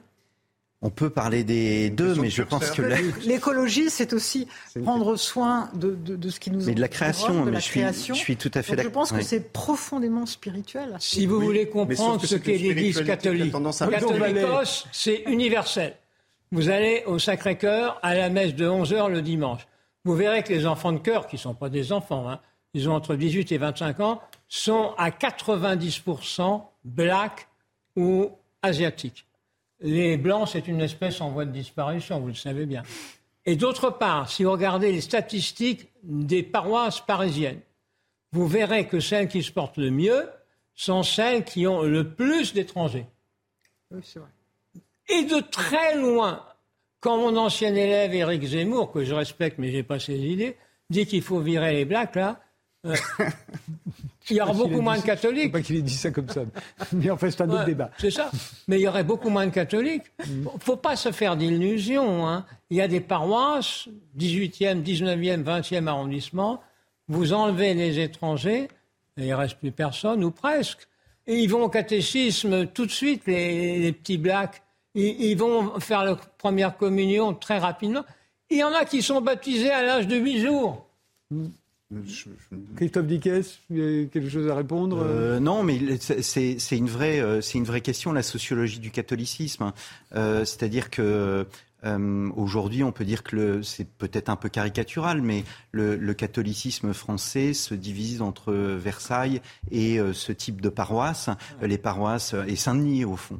Et c'est une vraie, c'est une vraie question, mais je trouve que je trouve que pape François ne s'adresse pas assez. D'ailleurs, un journaliste revenant des États-Unis lui avait reproché à ces classes moyennes, c'est bien de s'adresser aux riches qui ont de l'argent, c'est bien de s'adresser aux pauvres, mais les gens qui se lèvent le matin, qui font leur devoir d'État, qui éduquent chrétiennement leurs enfants, comptent aussi dans le catholicisme. Et euh, voilà, donc cette classe moyenne du catholicisme est aussi importante, je pense, que les autres. Isabelle de Goldman Oui, je pense que c'est vrai que le, le premier voyage du pape, ça a été à Lampedusa. Et c'est vrai que ça a marqué. On se dit, mais qu'est-ce qu'il va faire à Lampedusa, le pape Enfin, petite île. Euh, et donc, et sa première messe finalement publique à l'extérieur de Rome, ça a été une messe avec un hôtel construit avec les restes des bois, des, des barques qui avaient chaviré, et des gens qui étaient morts. Donc ça, c'était. Je rappelle que Lampedusa, c'est là où arrivait le plus grand nombre de migrants à ce moment-là. Hein. Et, et, si vous voulez, c'est vrai que d'un côté, euh, on peut se dire c'est, c'est prophétique, de fait, c'est, le mot qu'a employé Christophe, je suis assez d'accord, il y a un côté prophétique, mais c'est vrai qu'il y a beaucoup de catholiques qui ne se sont pas retrouvés là-dedans. Et, et, de même que beaucoup d'Européens qui ont le sentiment que le pape les aime pas, ce qui n'est est pas tout à fait vrai, mais c'est sûr que lui met l'accent sur les plus pauvres, euh, voilà, les, les, migrants, les gens qui, qui, ne vont pas bien. Donc le catholique qui va plutôt bien, il se dit mais pourquoi est-ce que le pape pense pas à moi? Et ça, c'est, ça, c'est sûr que c'est quelque chose qu'on peut lui reprocher. Alors quand je dis le pape François n'aime pas la France, c'est en bonne partie à cause euh, du fait qu'on a tué euh, le premier, qu'on a tué le président de la Libye. Hein. Bon. Pardon? ah bah, Écoutez ça, euh, on, a tué? qui vous savez. C'est-à-dire, bon. bah, écoutez, le... c'est quand même la France qui a fait assassiner le président de la Libye. Et à partir du moment où il était assassiné, il y a eu un drame épouvantable, c'est que tout le monde quittait l'Afrique en allant à Lampedusa ou autre, alors qu'avant, ils allaient travailler en Libye. Oui, ah, c'est pas faux. L'intervention française, il faut suivre.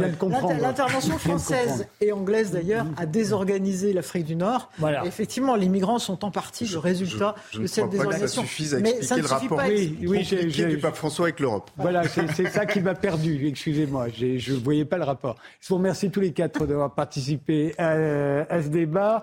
Euh, on va laisser Isabelle Piboulot nous faire le rappel des titres et juste après, on va revenir évidemment sur euh, la Russie, l'avenir de la Russie, non plus l'avenir de l'Église, mais l'avenir de la Russie, juste après ça.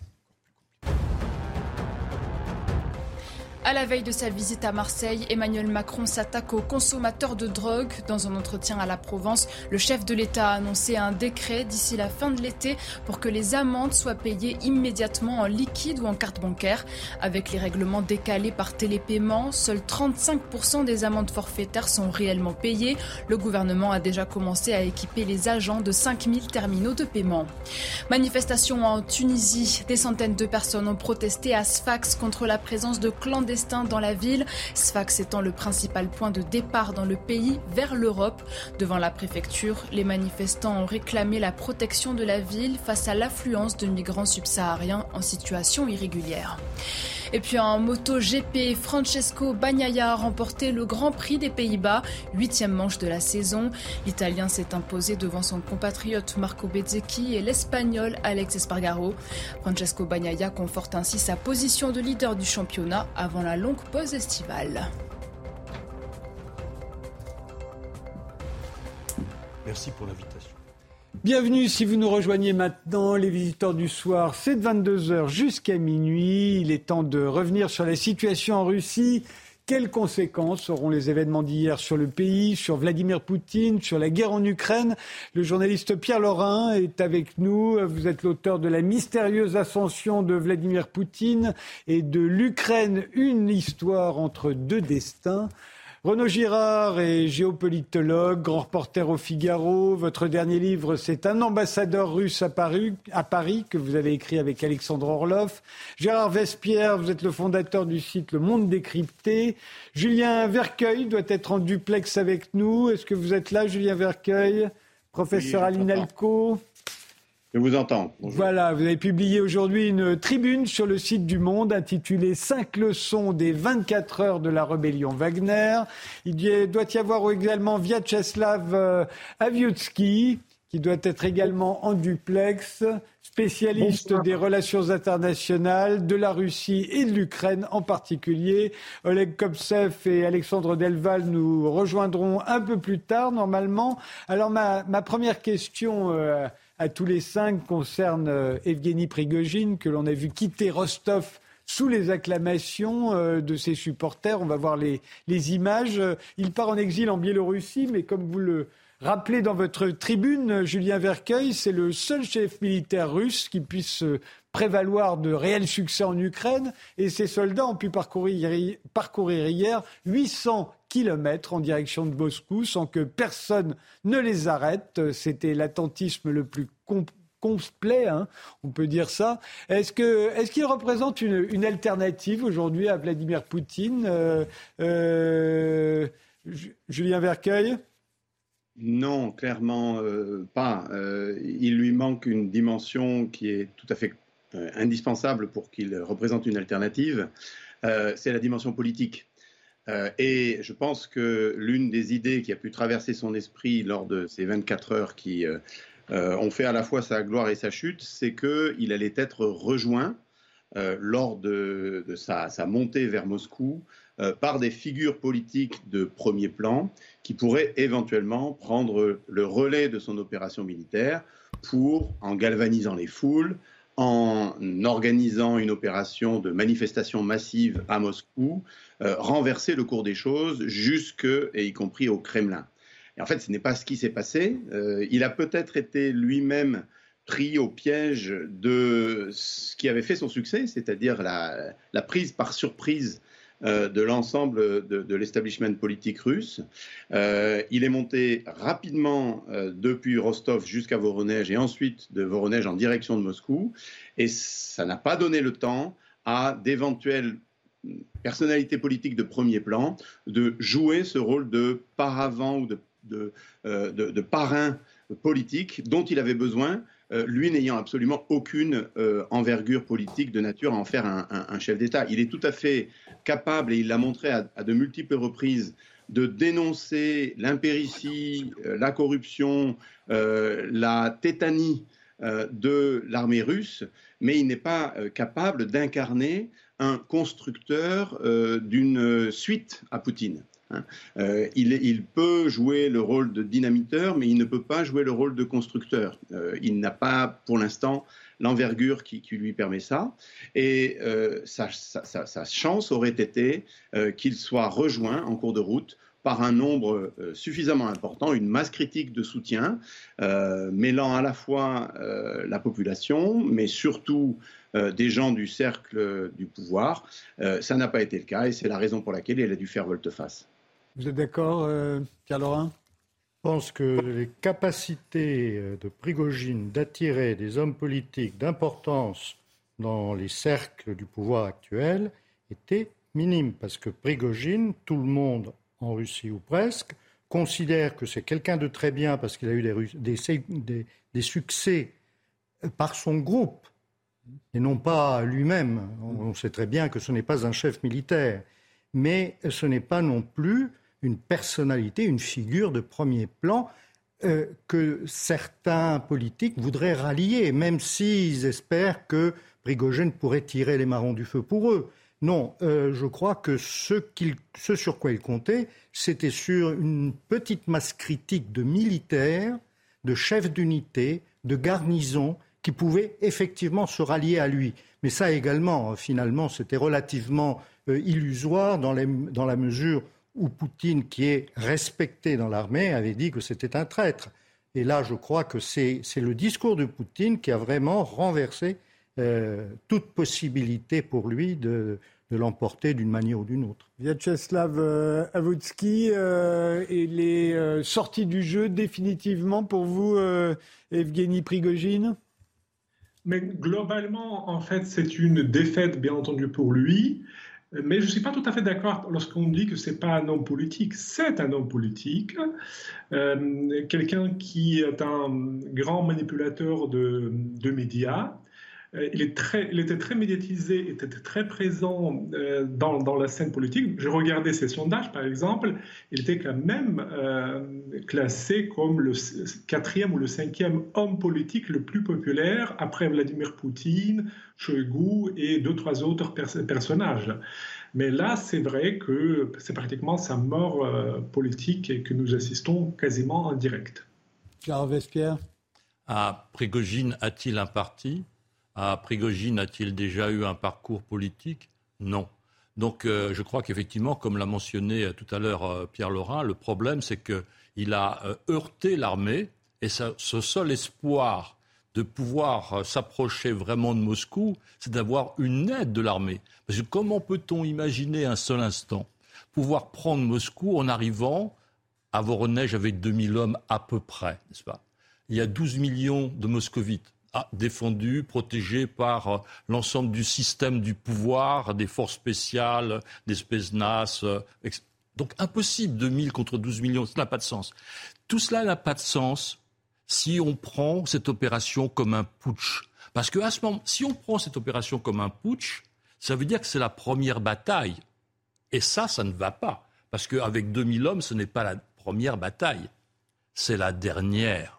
C'est-à-dire qu'il faut inverser complètement le système et dire finalement cette opération c'est la dernière bataille de Prigogine parce que le pouvoir il y a des semaines a pris la décision de le débrancher d'un point de vue munitions comme on l'a évoqué. On l'avait dit hier soir. Voilà, absolument. Et cet axe d'élimination progressive. d'abord et ensuite de lui confisquer ses hommes. En voilà, deuxième étape. Et troisièmement, il s'est dit mais on m'attaque, regardez, alors que ce soit vrai ou faux, peu importe. Mais tous les événements, plus la brièveté de l'opération finale, c'est le 13e ou le 14e round. À ce moment-là, c'est toujours très court. Si c'est le premier, ben non, ça ne va pas, parce qu'il y a encore 12 ou 13 à venir, voyez-vous. Donc euh, l'axe élimination programmée par le Kremlin depuis déjà des mois, eh bien, est le seul axe qui puisse expliquer le processus, la brièveté, et donc c'est le seul axe qui permet d'assembler toutes les poupées Prigogine. Et donc les gens qu'on voit l'acclamer euh, quand il quitte Rostov. Vous avez toujours voilà, des, supporters, des fans, n'est-ce pas? Ça veut pas dire prendre ça plus au sérieux, d'après vous. Renaud Girard, du même avis? Oui, mais euh, ces foules n'étaient pas très nombreuses. Non, non, pas tellement. Je pense qu'il y avait un, grand attentisme euh, de la population euh, russe. Alors, il avait quelques fans à Rostov-sur-le-Don, parce qu'à Rostov-sur-le-Don, ça se trouve au sud du Donbass, hein, ça se trouve au nord de la mer d'Azov, juste au sud du Donbass. Donc c'est la ville qui a reçu le plus de réfugiés, je dirais, pro-russes du Donbass, parce que partir de 2014, euh, l'armée euh, ukrainienne n'arrêtait pas de bombarder euh, les villages rebelles du Donbass. Donc beaucoup sont partis, alors certains sont partis du côté ukrainien, mais d'autres, beaucoup sont partis du côté russe, et, donc à Rostov-sur-le-Don. Évidemment, ils ont des sympathies pour Prigogine, mais je trouve que ce qui était plus remarquable, c'est plutôt l'attentisme voilà, ce sont des jeux un peu opaques pour la population euh, russe. Euh, même le système, euh, le système est très opaque. Comment sont rémunérés, comment est rémunéré Wagner, comment ça marche? Est-ce qu'il y a des échanges entre les comptes, entre l'argent qu'ils gagnent en Afrique et, et les opérations en Europe? Euh, Justement, d'ailleurs, je voulais vous poser des questions, alors je, le fais tout de suite. Qu'est-ce qui va se passer pour Wagner? Parce que euh, voilà une milice euh, qui était présente pas seulement sur le front ukrainien, aussi en Afrique, en Syrie. Or, aujourd'hui, on a l'impression que Wagner va être dissoute, en tout cas dissoute dans l'armée l'armée russe. C'est pas très clair. Euh, en fait, ce qui se passe pour les, pour les compagnies militaires privées, Wagner et d'autres, c'est que euh, pour éviter euh, justement qu'il y ait des effets à la Prigogine, c'est-à-dire qu'ils deviennent une sorte de condottière et qu'ils se permettent tout, le ministère de la Défense a décidé que tous les combattants de toutes les compagnies militaires privées devaient signer un contrat avec le ministère de la Défense. Et c'est donc le ministère de la Défense qui allait les payer. Mais en sinon... Ça a été l'explication que vous nous avez donnée hier pour la, la, la, révolte de Prigogine, parce qu'on lui prenait ses hommes. Absolument. Mais, mais qu'est-ce qui va se passer maintenant? Eh bien, Wagner va continuer, peut-être sous une autre direction. Certainement que Prigogine, actuellement, il est euh, complètement discrédité et qu'on euh, va le mettre complètement de côté. Euh, il a été dit, à la suite de leur accord, dont on ne sait pas exactement ce qu'il a été, il a été dit que les, gens de Wagner étaient pardonnés et que ceux, euh, et ceux qui n'avaient pas participé à ça pouvaient intégrer l'armée. ils vont tous, non, euh, aller signer le contrat. Voilà, aller signer le contrat. Mais est-ce que vous imaginez euh, comment vont les prendre l'armée régulière? Sur qui ils L'armée régulière ne va pas les prendre. Ils vont rester Wagner. Ils, vont resteront Wagner. parce que c'est une unité d'élite. Mmh. Et qu'il est contre-productif de dissoudre une unité d'élite dans des unités qui ne le sont pas. Mmh. Parce que ce ne sont pas les combattants qui arrivent aguerris qui vont contaminer les autres, c'est plutôt les autres qui vont les contaminer. Donc ce serait totalement contre-productif. Et je crois que même Shoigu, qui avait un peu l'idée de ramener tout ça, mais euh, on a également dit peut-être que ça va être fait, que c'est Shoigu lui-même qui prendra euh, non pas la direction technique, la direction, le commandant, le commandement des forces, mais qui prendrait la tête euh, du groupe Wagner. Ils vont être contents, Wagner. Euh, Effectivement, c'est peut-être ça qui peut arrêter, mais de toute façon, euh, en, dernier en dernier recours, ce sera toujours Poutine qui décidera. Julien Vercueil, sur l'avenir de, la milice Wagner Sur l'avenir de Mélix Wagner, il y, a, il y, a, plusieurs scénarios. Il y a un scénario. Il faut, il faut bien déjà comprendre qu'elle a, elle a beaucoup enflé. Hein, elle s'est considérablement euh, euh, hypertrophiée euh, à la faveur du, du, conflit ukrainien. Donc, il faut distinguer peut-être la partie euh, récemment hypertrophiée et puis euh, les, éléments qui préexistaient. Donc, peut-être qu'il y aura une différence dans le sort entre les deux parties. Euh, ensuite, effectivement, il peut y avoir aussi une, division interne avec des unités qui rejoindront les, éléments de, l'armée avec lesquels ils, ils, combattront, pas forcément dans les mêmes unités, mais en côte à côte, et puis euh, d'autres opérations pour lesquelles Wagner euh, a toujours été utilisé ailleurs que sur le théâtre ukrainien, qui, continueront comme avant. Donc je pense que on, va plutôt vers un retour à une configuration qui préexistait avant, avant la guerre. Vyacheslav Avutsi en fait, moi, je pense que euh, l'objectif de, ce coup d'État raté, de ce putsch de la part de, de Prigogine, c'était précisément d'absorber l'armée régulière par Wagner. Bien entendu, c'était complètement irréaliste et nous sommes en train d'assister quelque chose qui se passe euh, dans le sens, contraire. En fait, c'est l'armée régulière qui va absorber, donc ceux qui en restent de, Wagner, on parlait de à peu près 60 000 hommes qui faisaient partie de Wagner si on se sépare du nombre de euh, prisonniers qui ont été libérés pour rejoindre Wagner. Il est quand même assez intéressant. Tout le monde n'a pas participé au putsch. On a parlé quand même d'une scission déjà. Et euh, globalement, je ne vois pas du tout Shoigu être à la tête de Wagner, parce que sans Prigogine, euh, cette unité d'élite ne pourra pas tout simplement exister. Il ne faut pas oublier quand même qu'une unité, ce n'est pas seulement les armes, c'est aussi la gestion, les ressources. Et euh, comme par hasard, c'était euh, Prigogine lui-même qui a commencé cette, ce putsch en disant que l'armée régulière, elle est inefficace, elle est mal gérée, elle est corrompue. Voilà, c'était ça l'objectif de, le premier objectif de, de, de, de ce putsch. Et ce que je oui. voudrais préciser, oui, c'est simplement alors... ce que je voulais dire, c'est que ce n'est pas Shoigu qui va prendre le commandement effectif de Wagner, mais c'est lui qui va prendre l'administration, c'est-à-dire la lui qui va faire l'échec. Voilà, en gros. Mm -hmm. Gérard Vespierre Oui, je pense qu'il y aura une cohabitation, comme on l'a vu à Bakhmut, n'est-ce pas? Il y avait oui. côte à côte l'armée régulière qui était sur l'extrémité de, de Bakhmut et puis euh, euh, Wagner au centre. Donc euh, ce schéma-là, on va le retrouver dans d'autres lieux, dans d'autres batailles, Mais, dans d'autres temps. Alors entre, sur le plan, entre temps, quand même, Wagner a tiré sur des soldats russes. Ils ont oui, détruit alors, des hélicoptères, ils ont détruit un avion. Oui, ouais, et encore, on n'est pas sûr de ça. On n'est pas ça. On n'est pas sûr de ça. Donc il faut être vraiment être très prudent. Et euh, bon, 13 morts à, à, à l'échelle de la situation. Euh, ce n'est pas grand-chose. Excusez-moi de dire cela, mais euh, vraiment, ce n'est par rapport aux centaines de milliers qui sont en train de s'affronter. Euh, et, et, la question que vous posiez tout à l'heure sur l'efficacité économique du système Prigogine, c'est il a été débranché politiquement, il a été débranché militairement, va-t-il être débranché économiquement? C'est-à-dire que le conglomérat qu'il dirigeait, qu'il a créé mais dont on lui a donné les clés, mmh.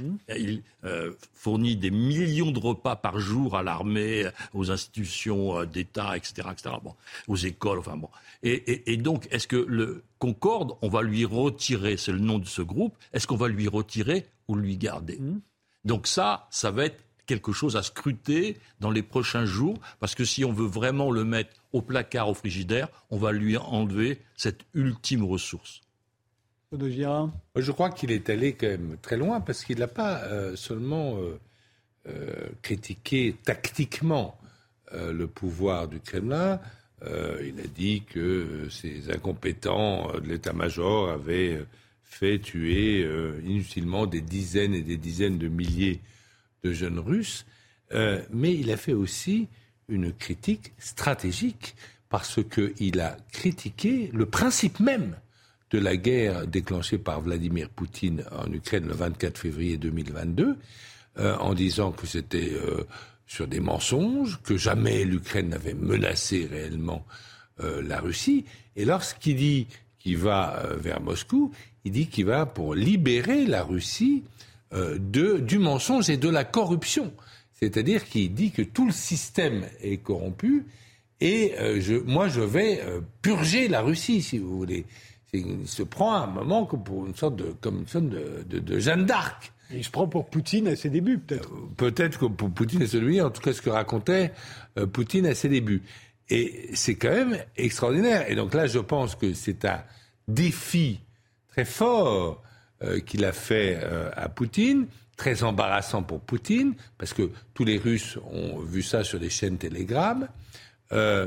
Il y a une élection présidentielle en Russie euh, dans un an. Euh, euh, alors évidemment, ce ne sont pas des élections démocratiques. bien sûr, tous, les, tous les citoyens ne peuvent pas être candidats, etc. Mais c'est quand même une sorte de référendum, si vous voulez, voir si les gens se déplacent en masse ou non pour voter pour le président ou non. donc c'est embarrassant pour lui, puis c'est embarrassant pour lui internationalement, parce qu'il donne l'image euh, d'un État qui se fissure, euh, à qui c'est le mot qu'a employé d'ailleurs euh, l'Américain. Mais, mais, c'est pas, voilà, c'est pas aux Américains, mais, mais, mais, à ses amis, parce qu'il en a, à Xi Jinping, à Modi, l'Indien, à Lula. Il donne l'exemple d'un État quand même qui est pas très, voilà, pas, vraiment très bien géré. Il y avait déjà un problème militaire qui a été patent en février 2022, euh, on ne s'attendait pas à avoir une telle faiblesse et désorganisation de l'armée russe.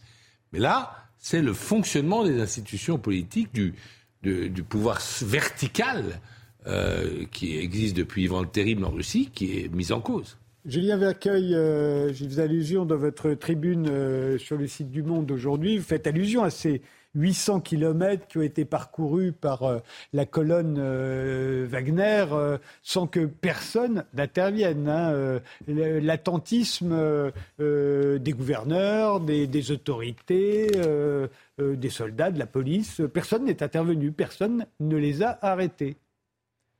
Oui, je souscris tout à fait à ce qui vient d'être dit sur le fait qu'il ne faut pas minimiser l'événement. je pense que c'est un événement qui a une portée, une portée historique, euh, même si évidemment c'est un des événements de la guerre, c'est pas le seul, il y en aura d'autres. Euh, mais euh, il ne faut pas le minimiser, il ne faut pas considérer que tout était écrit d'avance. je pense que c'est une, erreur d'analyse.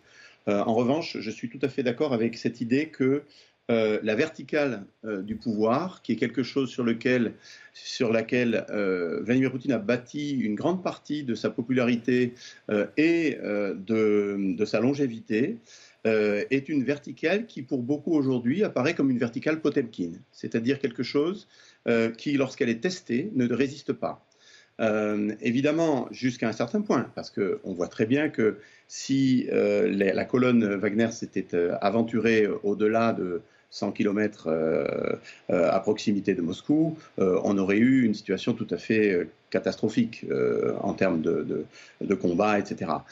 mais toute la, première partie euh, aurait dû être immédiatement stoppée si la verticale du pouvoir avait fonctionné tel que le proclamait depuis 22 ans euh, Vladimir Poutine, c'est-à-dire le fait qu'il a mis en place une machine administrative euh, et une chaîne de commandement qui, en tout point du territoire, est capable de stopper toute forme de sédition, toute possibilité que tel ou tel euh, responsable local, par exemple, ce qui a été le cas dans les années 90, avant qu'il arrive au pouvoir, euh, toute euh, volonté de contester le pouvoir de, Moscou.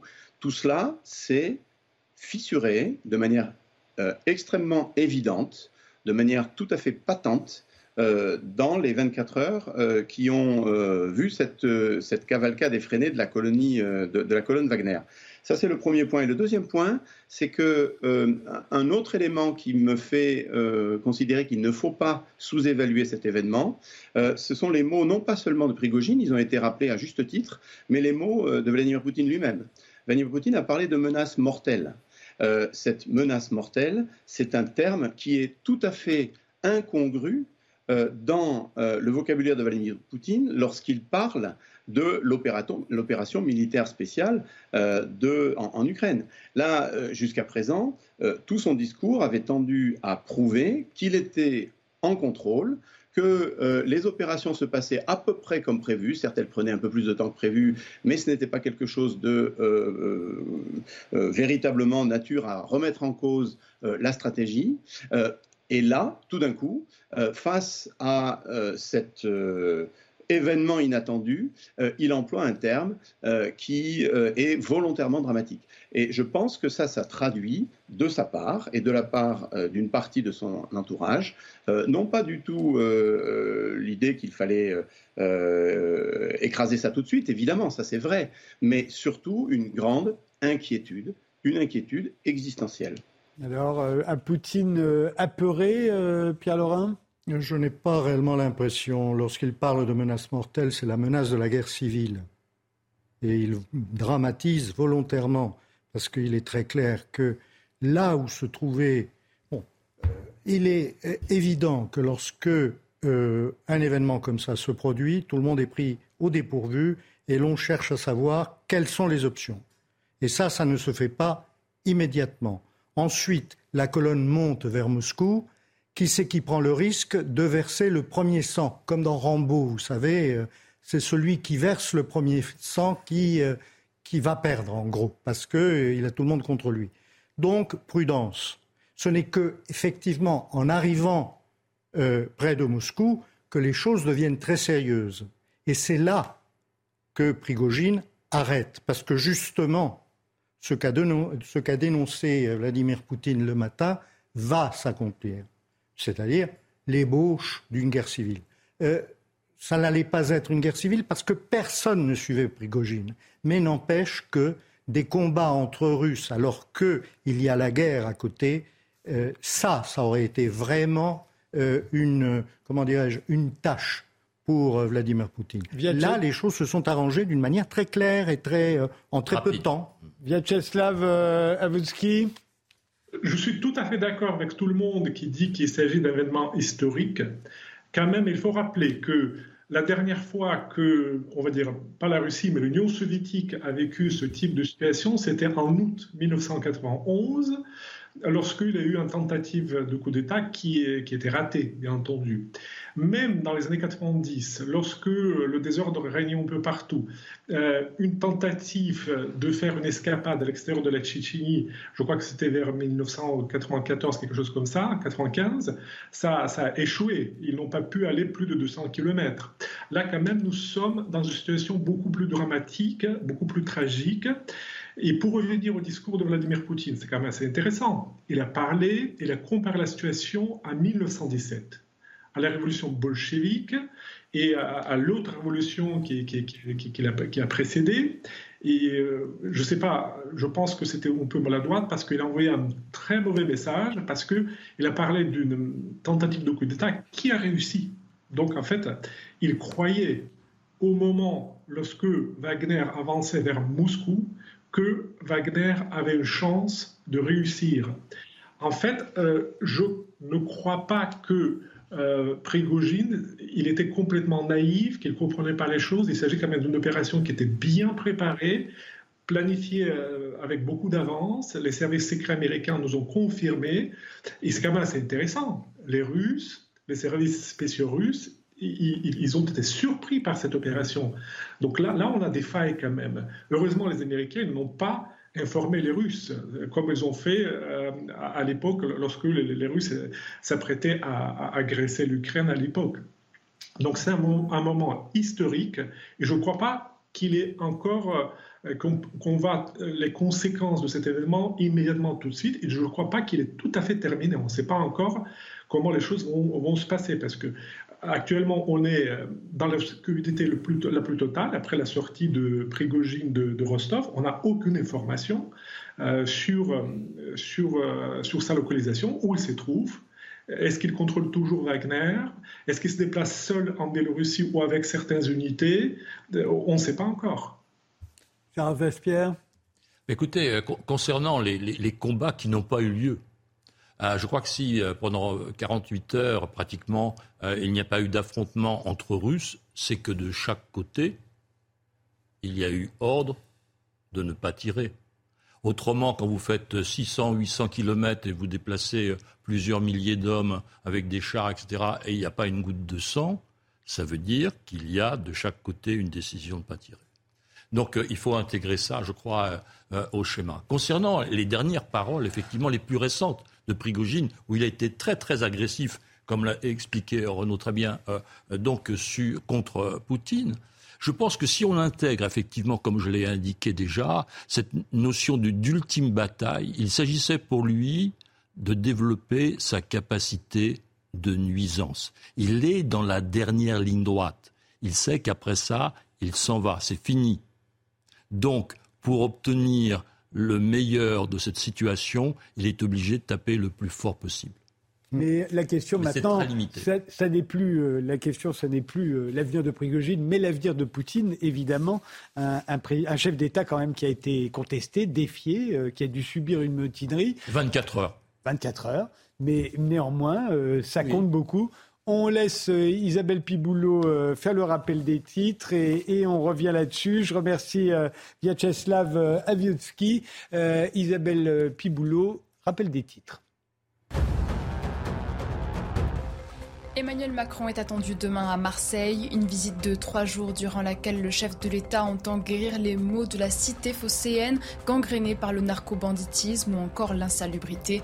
Lancé en septembre 2021, le plan Marseille en grand se poursuit dans l'optique de faire de la deuxième ville de France une capitale de la Méditerranée.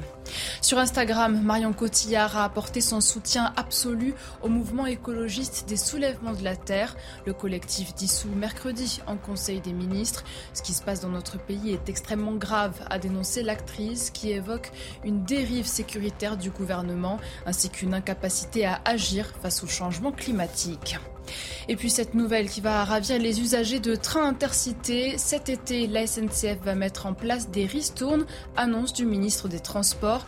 Dans les prochains mois, l'État et les régions envisagent également de lancer un pass qui se veut attractif, un billet unique, pas cher, couvrant les intercités et les TER. Des mesures tarifaires seront dévoilées prochainement. Alors comment euh, s'est réveillé euh, Vladimir Poutine euh, ce matin, soulagé, apeuré, comme le décrit Volodymyr Zelensky, comme quelqu'un qui vit ses derniers jours de président, comme l'a dit la journaliste et opposante Marina Ovsganikova, ou au contraire renforcé, triomphant, Pierre Laurin je crois que Vladimir Poutine s'est réveillé ce matin euh, un peu comme euh, le général de Gaulle s'était réveillé au lendemain du putsch d'Alger, c'est-à-dire euh, d'une part soulagé, d'autre part prêt à continuer son, son, mandat, à garder fermement le pouvoir et à part les comment dirais-je les commentateurs occidentaux en Russie, personne ne conteste son pouvoir. Personne. Il n'y a que bon, quelques groupes d'opposants qui ne représentent pas grand-chose en ce moment et euh, la contestation à l'étranger. Donc effectivement, euh, chez nous, euh, on va le décrire comme affaibli, le roi est nu. Non, il n'est pas nu, pas du tout. Il a une armée considérable, il a un pays qui fonctionne à peu près bien, il y a une industrie qui marche très bien et beaucoup mieux que celle des pays occidentaux, l'industrie, je parle, qui est pratiquement à l'abandon, il a tout ce qu'il faut pour être à peu près serein pour le futur. Y compris sur le front ukrainien? Y compris sur le front ukrainien. On, y reviendra, bien entendu. Euh, Julien Vercueil, comment s'est-il réveillé ce matin, euh, Vladimir Poutine, à vos yeux? je, ne vais pas répondre directement à la question parce que je trouve que se, demander si, quel est l'état de Vladimir Poutine ce matin au réveil, euh, n'a pas beaucoup de, sens. Euh, on n'est pas, on n'est pas à ses côtés. Euh, ce que je, ce que je, j'essaie de voir, c'est la situation objective. La situation objective, c'est une économie russe qui, contrairement à ce qui vient d'être dit, est en grave difficulté. Elle est en grave difficulté. Elle avait une croissance prévue de 3,5% en 2022. Elle est à moins 2,1%. Elle a un déficit budgétaire important sans accès au marché des capitaux qui risque de, poser des problèmes. Son industrie n'est pas du tout aussi florissante que ce qui vient d'être dit. C'est une industrie qui pèse, quand on ne compte pas l'industrie du pétrole, qui est une industrie de rente, qui pèse 13% du PIB, c'est pas quelque chose de flamboyant et qui n'a une productivité qui n'a rien à voir avec la productivité de l'industrie des pays occidentaux. Bref, euh, euh, ça n'est pas non plus euh, un pays où tout va bien. Le, deuxième élément, c'est que la situation objective personnelle de la fonction présidentielle qu'occupe aujourd'hui Vladimir Poutine a été fragilisée considérablement par l'épisode qui vient de se passer. ouvertement, face à à la fois son peuple, à la fois euh, ses subordonnés, euh, l'ensemble du gouvernement, euh, à la fois l'appareil militaire dont il est le commandant en chef, ses alliés, Xi Jinping, Modi, qui ne sont pas vraiment ses alliés, mais qui sont des chefs politiques qui l'ont aidé, qui l'ont soutenu récemment, mais également face à ses ennemis, Vladimir Poutine montre qu'il a été dans une situation de mise en difficulté majeure inédite depuis Mikhail Gorbatchev, dont il a lui-même indiqué qu'il avait été le fossoyeur de l'Union soviétique. Donc c'est un retour de l'histoire qui est particulièrement douloureux pour lui. Euh, et euh, sa porte de sortie lui a été apportée par un, autocrate mégalomaniaque qui n'est autre que Loukachenko. Alors c'est peut-être pas Loukachenko lui-même euh, qui a négocié, mais Loukachenko a été présenté comme celui qui a permis la résolution de la situation. Donc euh, je ne trouve pas que sa situation se soit particulièrement améliorée dans les dernières 48 heures. Je pense qu'elle s'est plutôt largement dégradée et surtout, surtout d'un point de vue politique. D'un point de vue politique, je pense que cela laissera des traces. Euh, on voit également à l'échelle de l'Union économique eurasiatique euh, qu'il y a euh, une fissure marquée maintenant. C'est le propre des crises comme celle que nous venons de connaître de clarifier la situation. il y avait des non-dits au sein du noyau dur de l'Union économique eurasiatique constitué du Kazakhstan, de, de, la Biélorussie et de la Russie. ces non-dits ont fait place maintenant à quelque chose de beaucoup plus clair. Euh, on a d'un côté Biélorussie et Russie, et de l'autre côté, on voit que le Kazakhstan prend ses distances. Ça n'est pas sans euh, cohérence avec la position euh, initiale de Nursultan Nazarbayev. Et aujourd'hui, c'est Tokayev qui, suit cette position, qui consiste à dire l'économique oui, le politique non. Et donc là, on est dans cette situation où même le noyau dur de l'Union économique asiatique a vacillé à la euh, suite de cette, de, cette, de cette crise. Donc non, non, je ne crois pas que euh, la situation soit objectivement meilleure ce matin pour Poutine qu'elle ne l'était jusque-là. Et pour vous, Gérard Vespierre? J'accepte la question du réveil. Euh, non, j'ose plus. oui, mais je l'accepte. je crois qu'il y a deux piliers essentiels. Il y a le pilier militaire et le pilier de la population. Donc, dans le pilier militaire, pour soutenir le régime, c'était essentiel. il y a grande satisfaction vis-à-vis du président qui a débranché effectivement politiquement et militairement Prigogine, qui était quand même l'électron, euh, euh, le poil à gratter vis-à-vis de l'armée. Donc l'armée est satisfaite. Deuxièmement, la population. Encore une fois, c'est vu de l'intérieur. C'est ce qu'il faut que nous fassions, c'est de voir l'intérieur. Euh, la population, elle doit être très satisfaite d'avoir effectivement une situation qui a évité la guerre civile en 24 heures. Donc il y avait ce spectre qui se profilait. Et je pense que toute l'habileté de communication du régime maintenant va être de mettre ceci en avant parce qu'effectivement, on a évité l'écueil. Le patron, Vladimir Poutine, a évité l'écueil. Troisièmement, sur l'économie, effectivement, je ne suis pas du tout d'accord avec ce que vient de dire euh, Pierre. Euh, la situation est très difficile. Depuis sept ans en moyenne, la croissance de la Russie est de 0,7%. Donc la difficulté économique actuelle ne fait que renforcer le déclin que l'on voit depuis des années.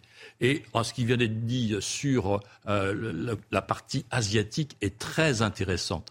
Parce que, voyez-vous, la Chine vient de réunir les, les comme on les appelle, donc euh, les, les, pays, euh, donc le Kazakhstan, le Tadjikistan, le Turkménistan, etc., etc., donc autour d'elle-même une réunion régionale en l'absence de la Russie, n'est-ce pas? Donc, euh, voyez-vous, tous les anciens pays euh, euh, de l'Asie soviétique se tournent et maintenant vers Pékin. la dynamique de la rupture ukrainienne accentue la séparation des anciennes républiques socialistes soviétiques. Oleg Koptsev euh, nous a rejoint en, duplex, euh, professeur de géopolitique à l'American University of Paris. Euh, Oleg Koptsev, il est dans quelle situation pour vous aujourd'hui, Vladimir Poutine? Alors, je suis entièrement d'accord avec tout ce que vient de dire Monsieur Vespierre, donc je vais je vais pas répéter ce qu'il a dit. Euh, seulement, je vais renforcer ce que, ce que je dis depuis euh, des mois et des mois. Le grand gagnant de tout cela va être euh, la Chine. peu importe si Poutine se réveille avec une gueule de bois ou, ou, triomphant. de toute manière, là, je crois, il y a un consensus sur, sur le plateau. la, la, Russie, quand même, s'affaiblit petit à petit. C'est-elle affaiblie par ce, cette euh, cette, aventure que nous avons vécue hier Peut-être oui, peut-être non, mais de toute manière, nous sommes bien d'accord qu'il y a un déclin industriel, militaire. La, Russie ne va pas se, mieux se porter euh, sur le front ukrainien pour avoir triomphé de, euh, pour avoir triomphé de Prigozhin. C'est évident. Renaud Girard Moi, je crois que toute la question, la question du réveil est une bonne question, parce que c'est pas euh, se réveiller euh, parce que c'est le matin, mais euh, se réveiller tout court, parce qu'il vivait dans, une nuée. Si vous voulez, on a, je me souviens du forum de Saint-Pétersbourg où il recevait les BRICS, tous les gens qui ne sont pas proches des Occidentaux, du G7, et qui veulent continuer à commercer avec la Russie, sont allés au forum de Saint-Pétersbourg. Et là, c'était tout va bien, Madame la Marquise. Non. Euh, on a l'impression que, fait, Poutine est totalement déconnecté de la réalité. Et on s'en était aperçu lorsque, en février 2022, je ne sais pas si vous vous souvenez, mais il avait appelé les généraux ukrainiens à se joindre à l'armée euh, qui envahissait euh, l'Ukraine. Mais je ne sais pas, il n'a pas de bons renseignements. il vit dans quel monde, quoi? Il vit dans quel monde? Il est, il est peut-être complètement coupé, en fait. Euh, voilà, il n'a que des, des, courtisans autour de lui. Peut-être qu'il ne lit pas la presse étrangère, qu'il pas, n'utilise pas de portable. Je ne sais pas. On a l'impression de quelqu'un qui est complètement euh, déconnecté. Il a fait un discours extrêmement solennel. Il a comparé effectivement euh, ça à 1917, mais il s'est donc comparé à Kerensky, qui était quand même un, chef assez faible, si vous voulez, qui avait pris, qui pris le pouvoir, enfin, était plus ou moins, euh, oui, élu en février 1917 et qu'il l'a perdu en novembre 17. Mais se comparer à Kerensky, c'est quand même assez, assez, assez, grave. Et donc, je crois que euh, toute la question est de savoir, c'est est-ce qu'il va vraiment euh, se réveiller ou il restera toujours un peu dans, ses nuées et Pierre, Laurent euh, En ce qui concerne, il ne s'est pas comparé à Kerensky. Euh, il a, je pense, voulu enfoncer encore plus les bolcheviks, qui sont, ce sont eux qui ont signé la paix avec les Allemands. C'est eux qu'il visait, et en plus, ils ont provoqué la guerre civile. Donc, il parlait de la guerre civile. Il ne parlait pas euh, ni de Kerensky, ni du putsch de Kornilov, ni... Euh, bon. En revanche, euh, si on écoute réellement ce que dit Vladimir Poutine, si on suit ses déclarations, ses discours, son sa longue interview au forum de Saint-Pétersbourg, on voit qu'il n'est pas du tout déconnecté, qu'il sait très bien de quoi il parle, qu'il sait très bien ce qui se passe dans le monde. Par ailleurs, Actuellement, ce à quoi nous assistons dans le monde, c'est à une redistribution des cartes. Euh, d'une certaine manière, la Russie est au centre, justement parce que c'est elle qui affronte aujourd'hui l'OTAN. Or, l'OTAN, c'est l'ennemi, non pas désigné, mais viscéral, de 80% des peuples de la planète. C'est-à-dire que, actuellement, si l'Amérique latine est euh, en faveur de, la Russie, ce n'est pas parce qu'ils sont pro-russes, c'est parce qu'ils sont anti-américains. Si l'Asie, c'est pareil, c'est parce qu'ils sont anti-américains, notamment la Chine. Par ailleurs, les pays d'Asie centrale, cela fait depuis des années qu'ils ont un système qui est cinq, c'est-à-dire les cinq pays d'Asie centrale, les, cinq anciennes républiques soviétiques, avec un partenaire. Alors là, ça a été la Chine, mais ça fait longtemps que ce procédé 5 plus 1 existe. C'est également le Japon, c'est également la Russie, c'est également l'Union européenne. Eux, ils essayent, ils sont enclavés au milieu de l'Asie et ils essayent de trouver des partenariats. Mais n'empêche que le 9 mai, à Moscou, ils étaient tous avec Vladimir Poutine pour la célébration de la fête de la victoire. Donc, politiquement, euh, les choses. Et puis, lorsque Tokayev a été en difficulté, il a appelé Poutine à la, rescousse, au début de l'année dernière. Donc, euh, c'est beaucoup plus compliqué que, ce que l'on veut dire. Il nous reste quelques minutes. Julien Vercueil, parmi les leçons euh, supplémentaires euh, concernant, euh, enfin, tirées de, des événements d'hier, quelles sont celles qui concerneraient? Alors l'Ukraine, ben, la guerre en Ukraine, après tout, quelles conséquences sur la guerre en Ukraine et, sur la situation internationale par ailleurs Alors, pour, pour, les leçons typiquement militaires, je ne suis pas du tout un, spécialiste de la question. Moi, ce que j'ai observé euh, c'est qu'il euh, n'y avait pas eu euh, de redirection de forces ou d'affaiblissement des forces russes présentes sur le territoire ukrainien pour contrer la progression de, des milices Wagner. Donc il n'y a, pas eu d'effet militaire direct. Donc, en revanche, je, me pose une question qui est quelle va être la réaction euh, de euh, l'ensemble euh, du personnel de l'armée régulière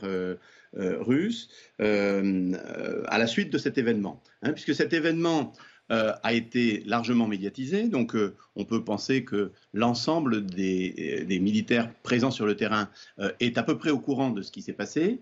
Et donc, ils ont vu une personnalité qui critiquait depuis longtemps euh, le commandement, le haut commandement de l'armée, et puis le, commandement politique de l'armée, hein, le ministère de, la Défense et de l'armée, euh, finalement se retourner contre, euh, ce commandement politique et aller jusqu'à défier militairement. et cette personnalité est en, fait une des rares à avoir une certaine aura militaire, d'une certaine façon. Hein. Donc, je, je, pense que ça, ça va avoir un effet de type important sur le doute qui peut assaillir euh, cette armée qui a déjà des sujets d'interrogation. Hein. Donc voilà, c'est le seul point euh, sur lequel je pourrais euh, tirer une leçon sur, sur le plan militaire. Mm. Maintenant, sur le plan international, je pense que ce que, l'on voit aussi, c'est qu'effectivement, on est dans, la poursuite d'un processus d'isolement, non pas tellement de la Russie, mais surtout du président russe lui-même. Euh, évidemment, euh, les euh, autres pays d'Amérique continueront à, discuter avec Vladimir Poutine. Évidemment, ils ont des raisons tout à fait objectives pour, pour cela. De, leur point de vue, il y a vraiment un intérêt à continuer à être en, bonne relation avec, avec la Russie. C'est la même chose, évidemment, pour les, les, pays d'Asie centrale. Donc, oui, tout d'un coup, il ne va pas se retrouver en face de dos tournés parmi les, homologues chefs d'État, euh, mais euh, il y a eu ce moment qui a été un moment de vérité, euh, qui a montré de façon assez, je pense, marquante, la faiblesse dans laquelle se trouve aujourd'hui toute la structure de force qui a fait le pouvoir de Vladimir Poutine. On savait cette faiblesse sur le plan économique. Maintenant, elle est également portée sur un autre plan et qui est un plan assez douloureux, je pense, pour Vladimir Poutine. Même question, Oleg Koptsev. Oui, le, le, problème, c'est que tout le pouvoir de Poutine est basé sur le fait qu'il a remis l'ordre dans le pays. C'est ça qui lui a gagné un électorat, et même pour ceux qui n'ont pas voté pour lui, ils se disent, quand, il y avait encore des élections presque libres, euh, les autres électeurs disaient bon, on, aurait préféré quelqu'un d'autre, mais au moins c'est le type qui, Poutine, qui nous a, qui a mis fin à l'anarchie sous Yeltsin.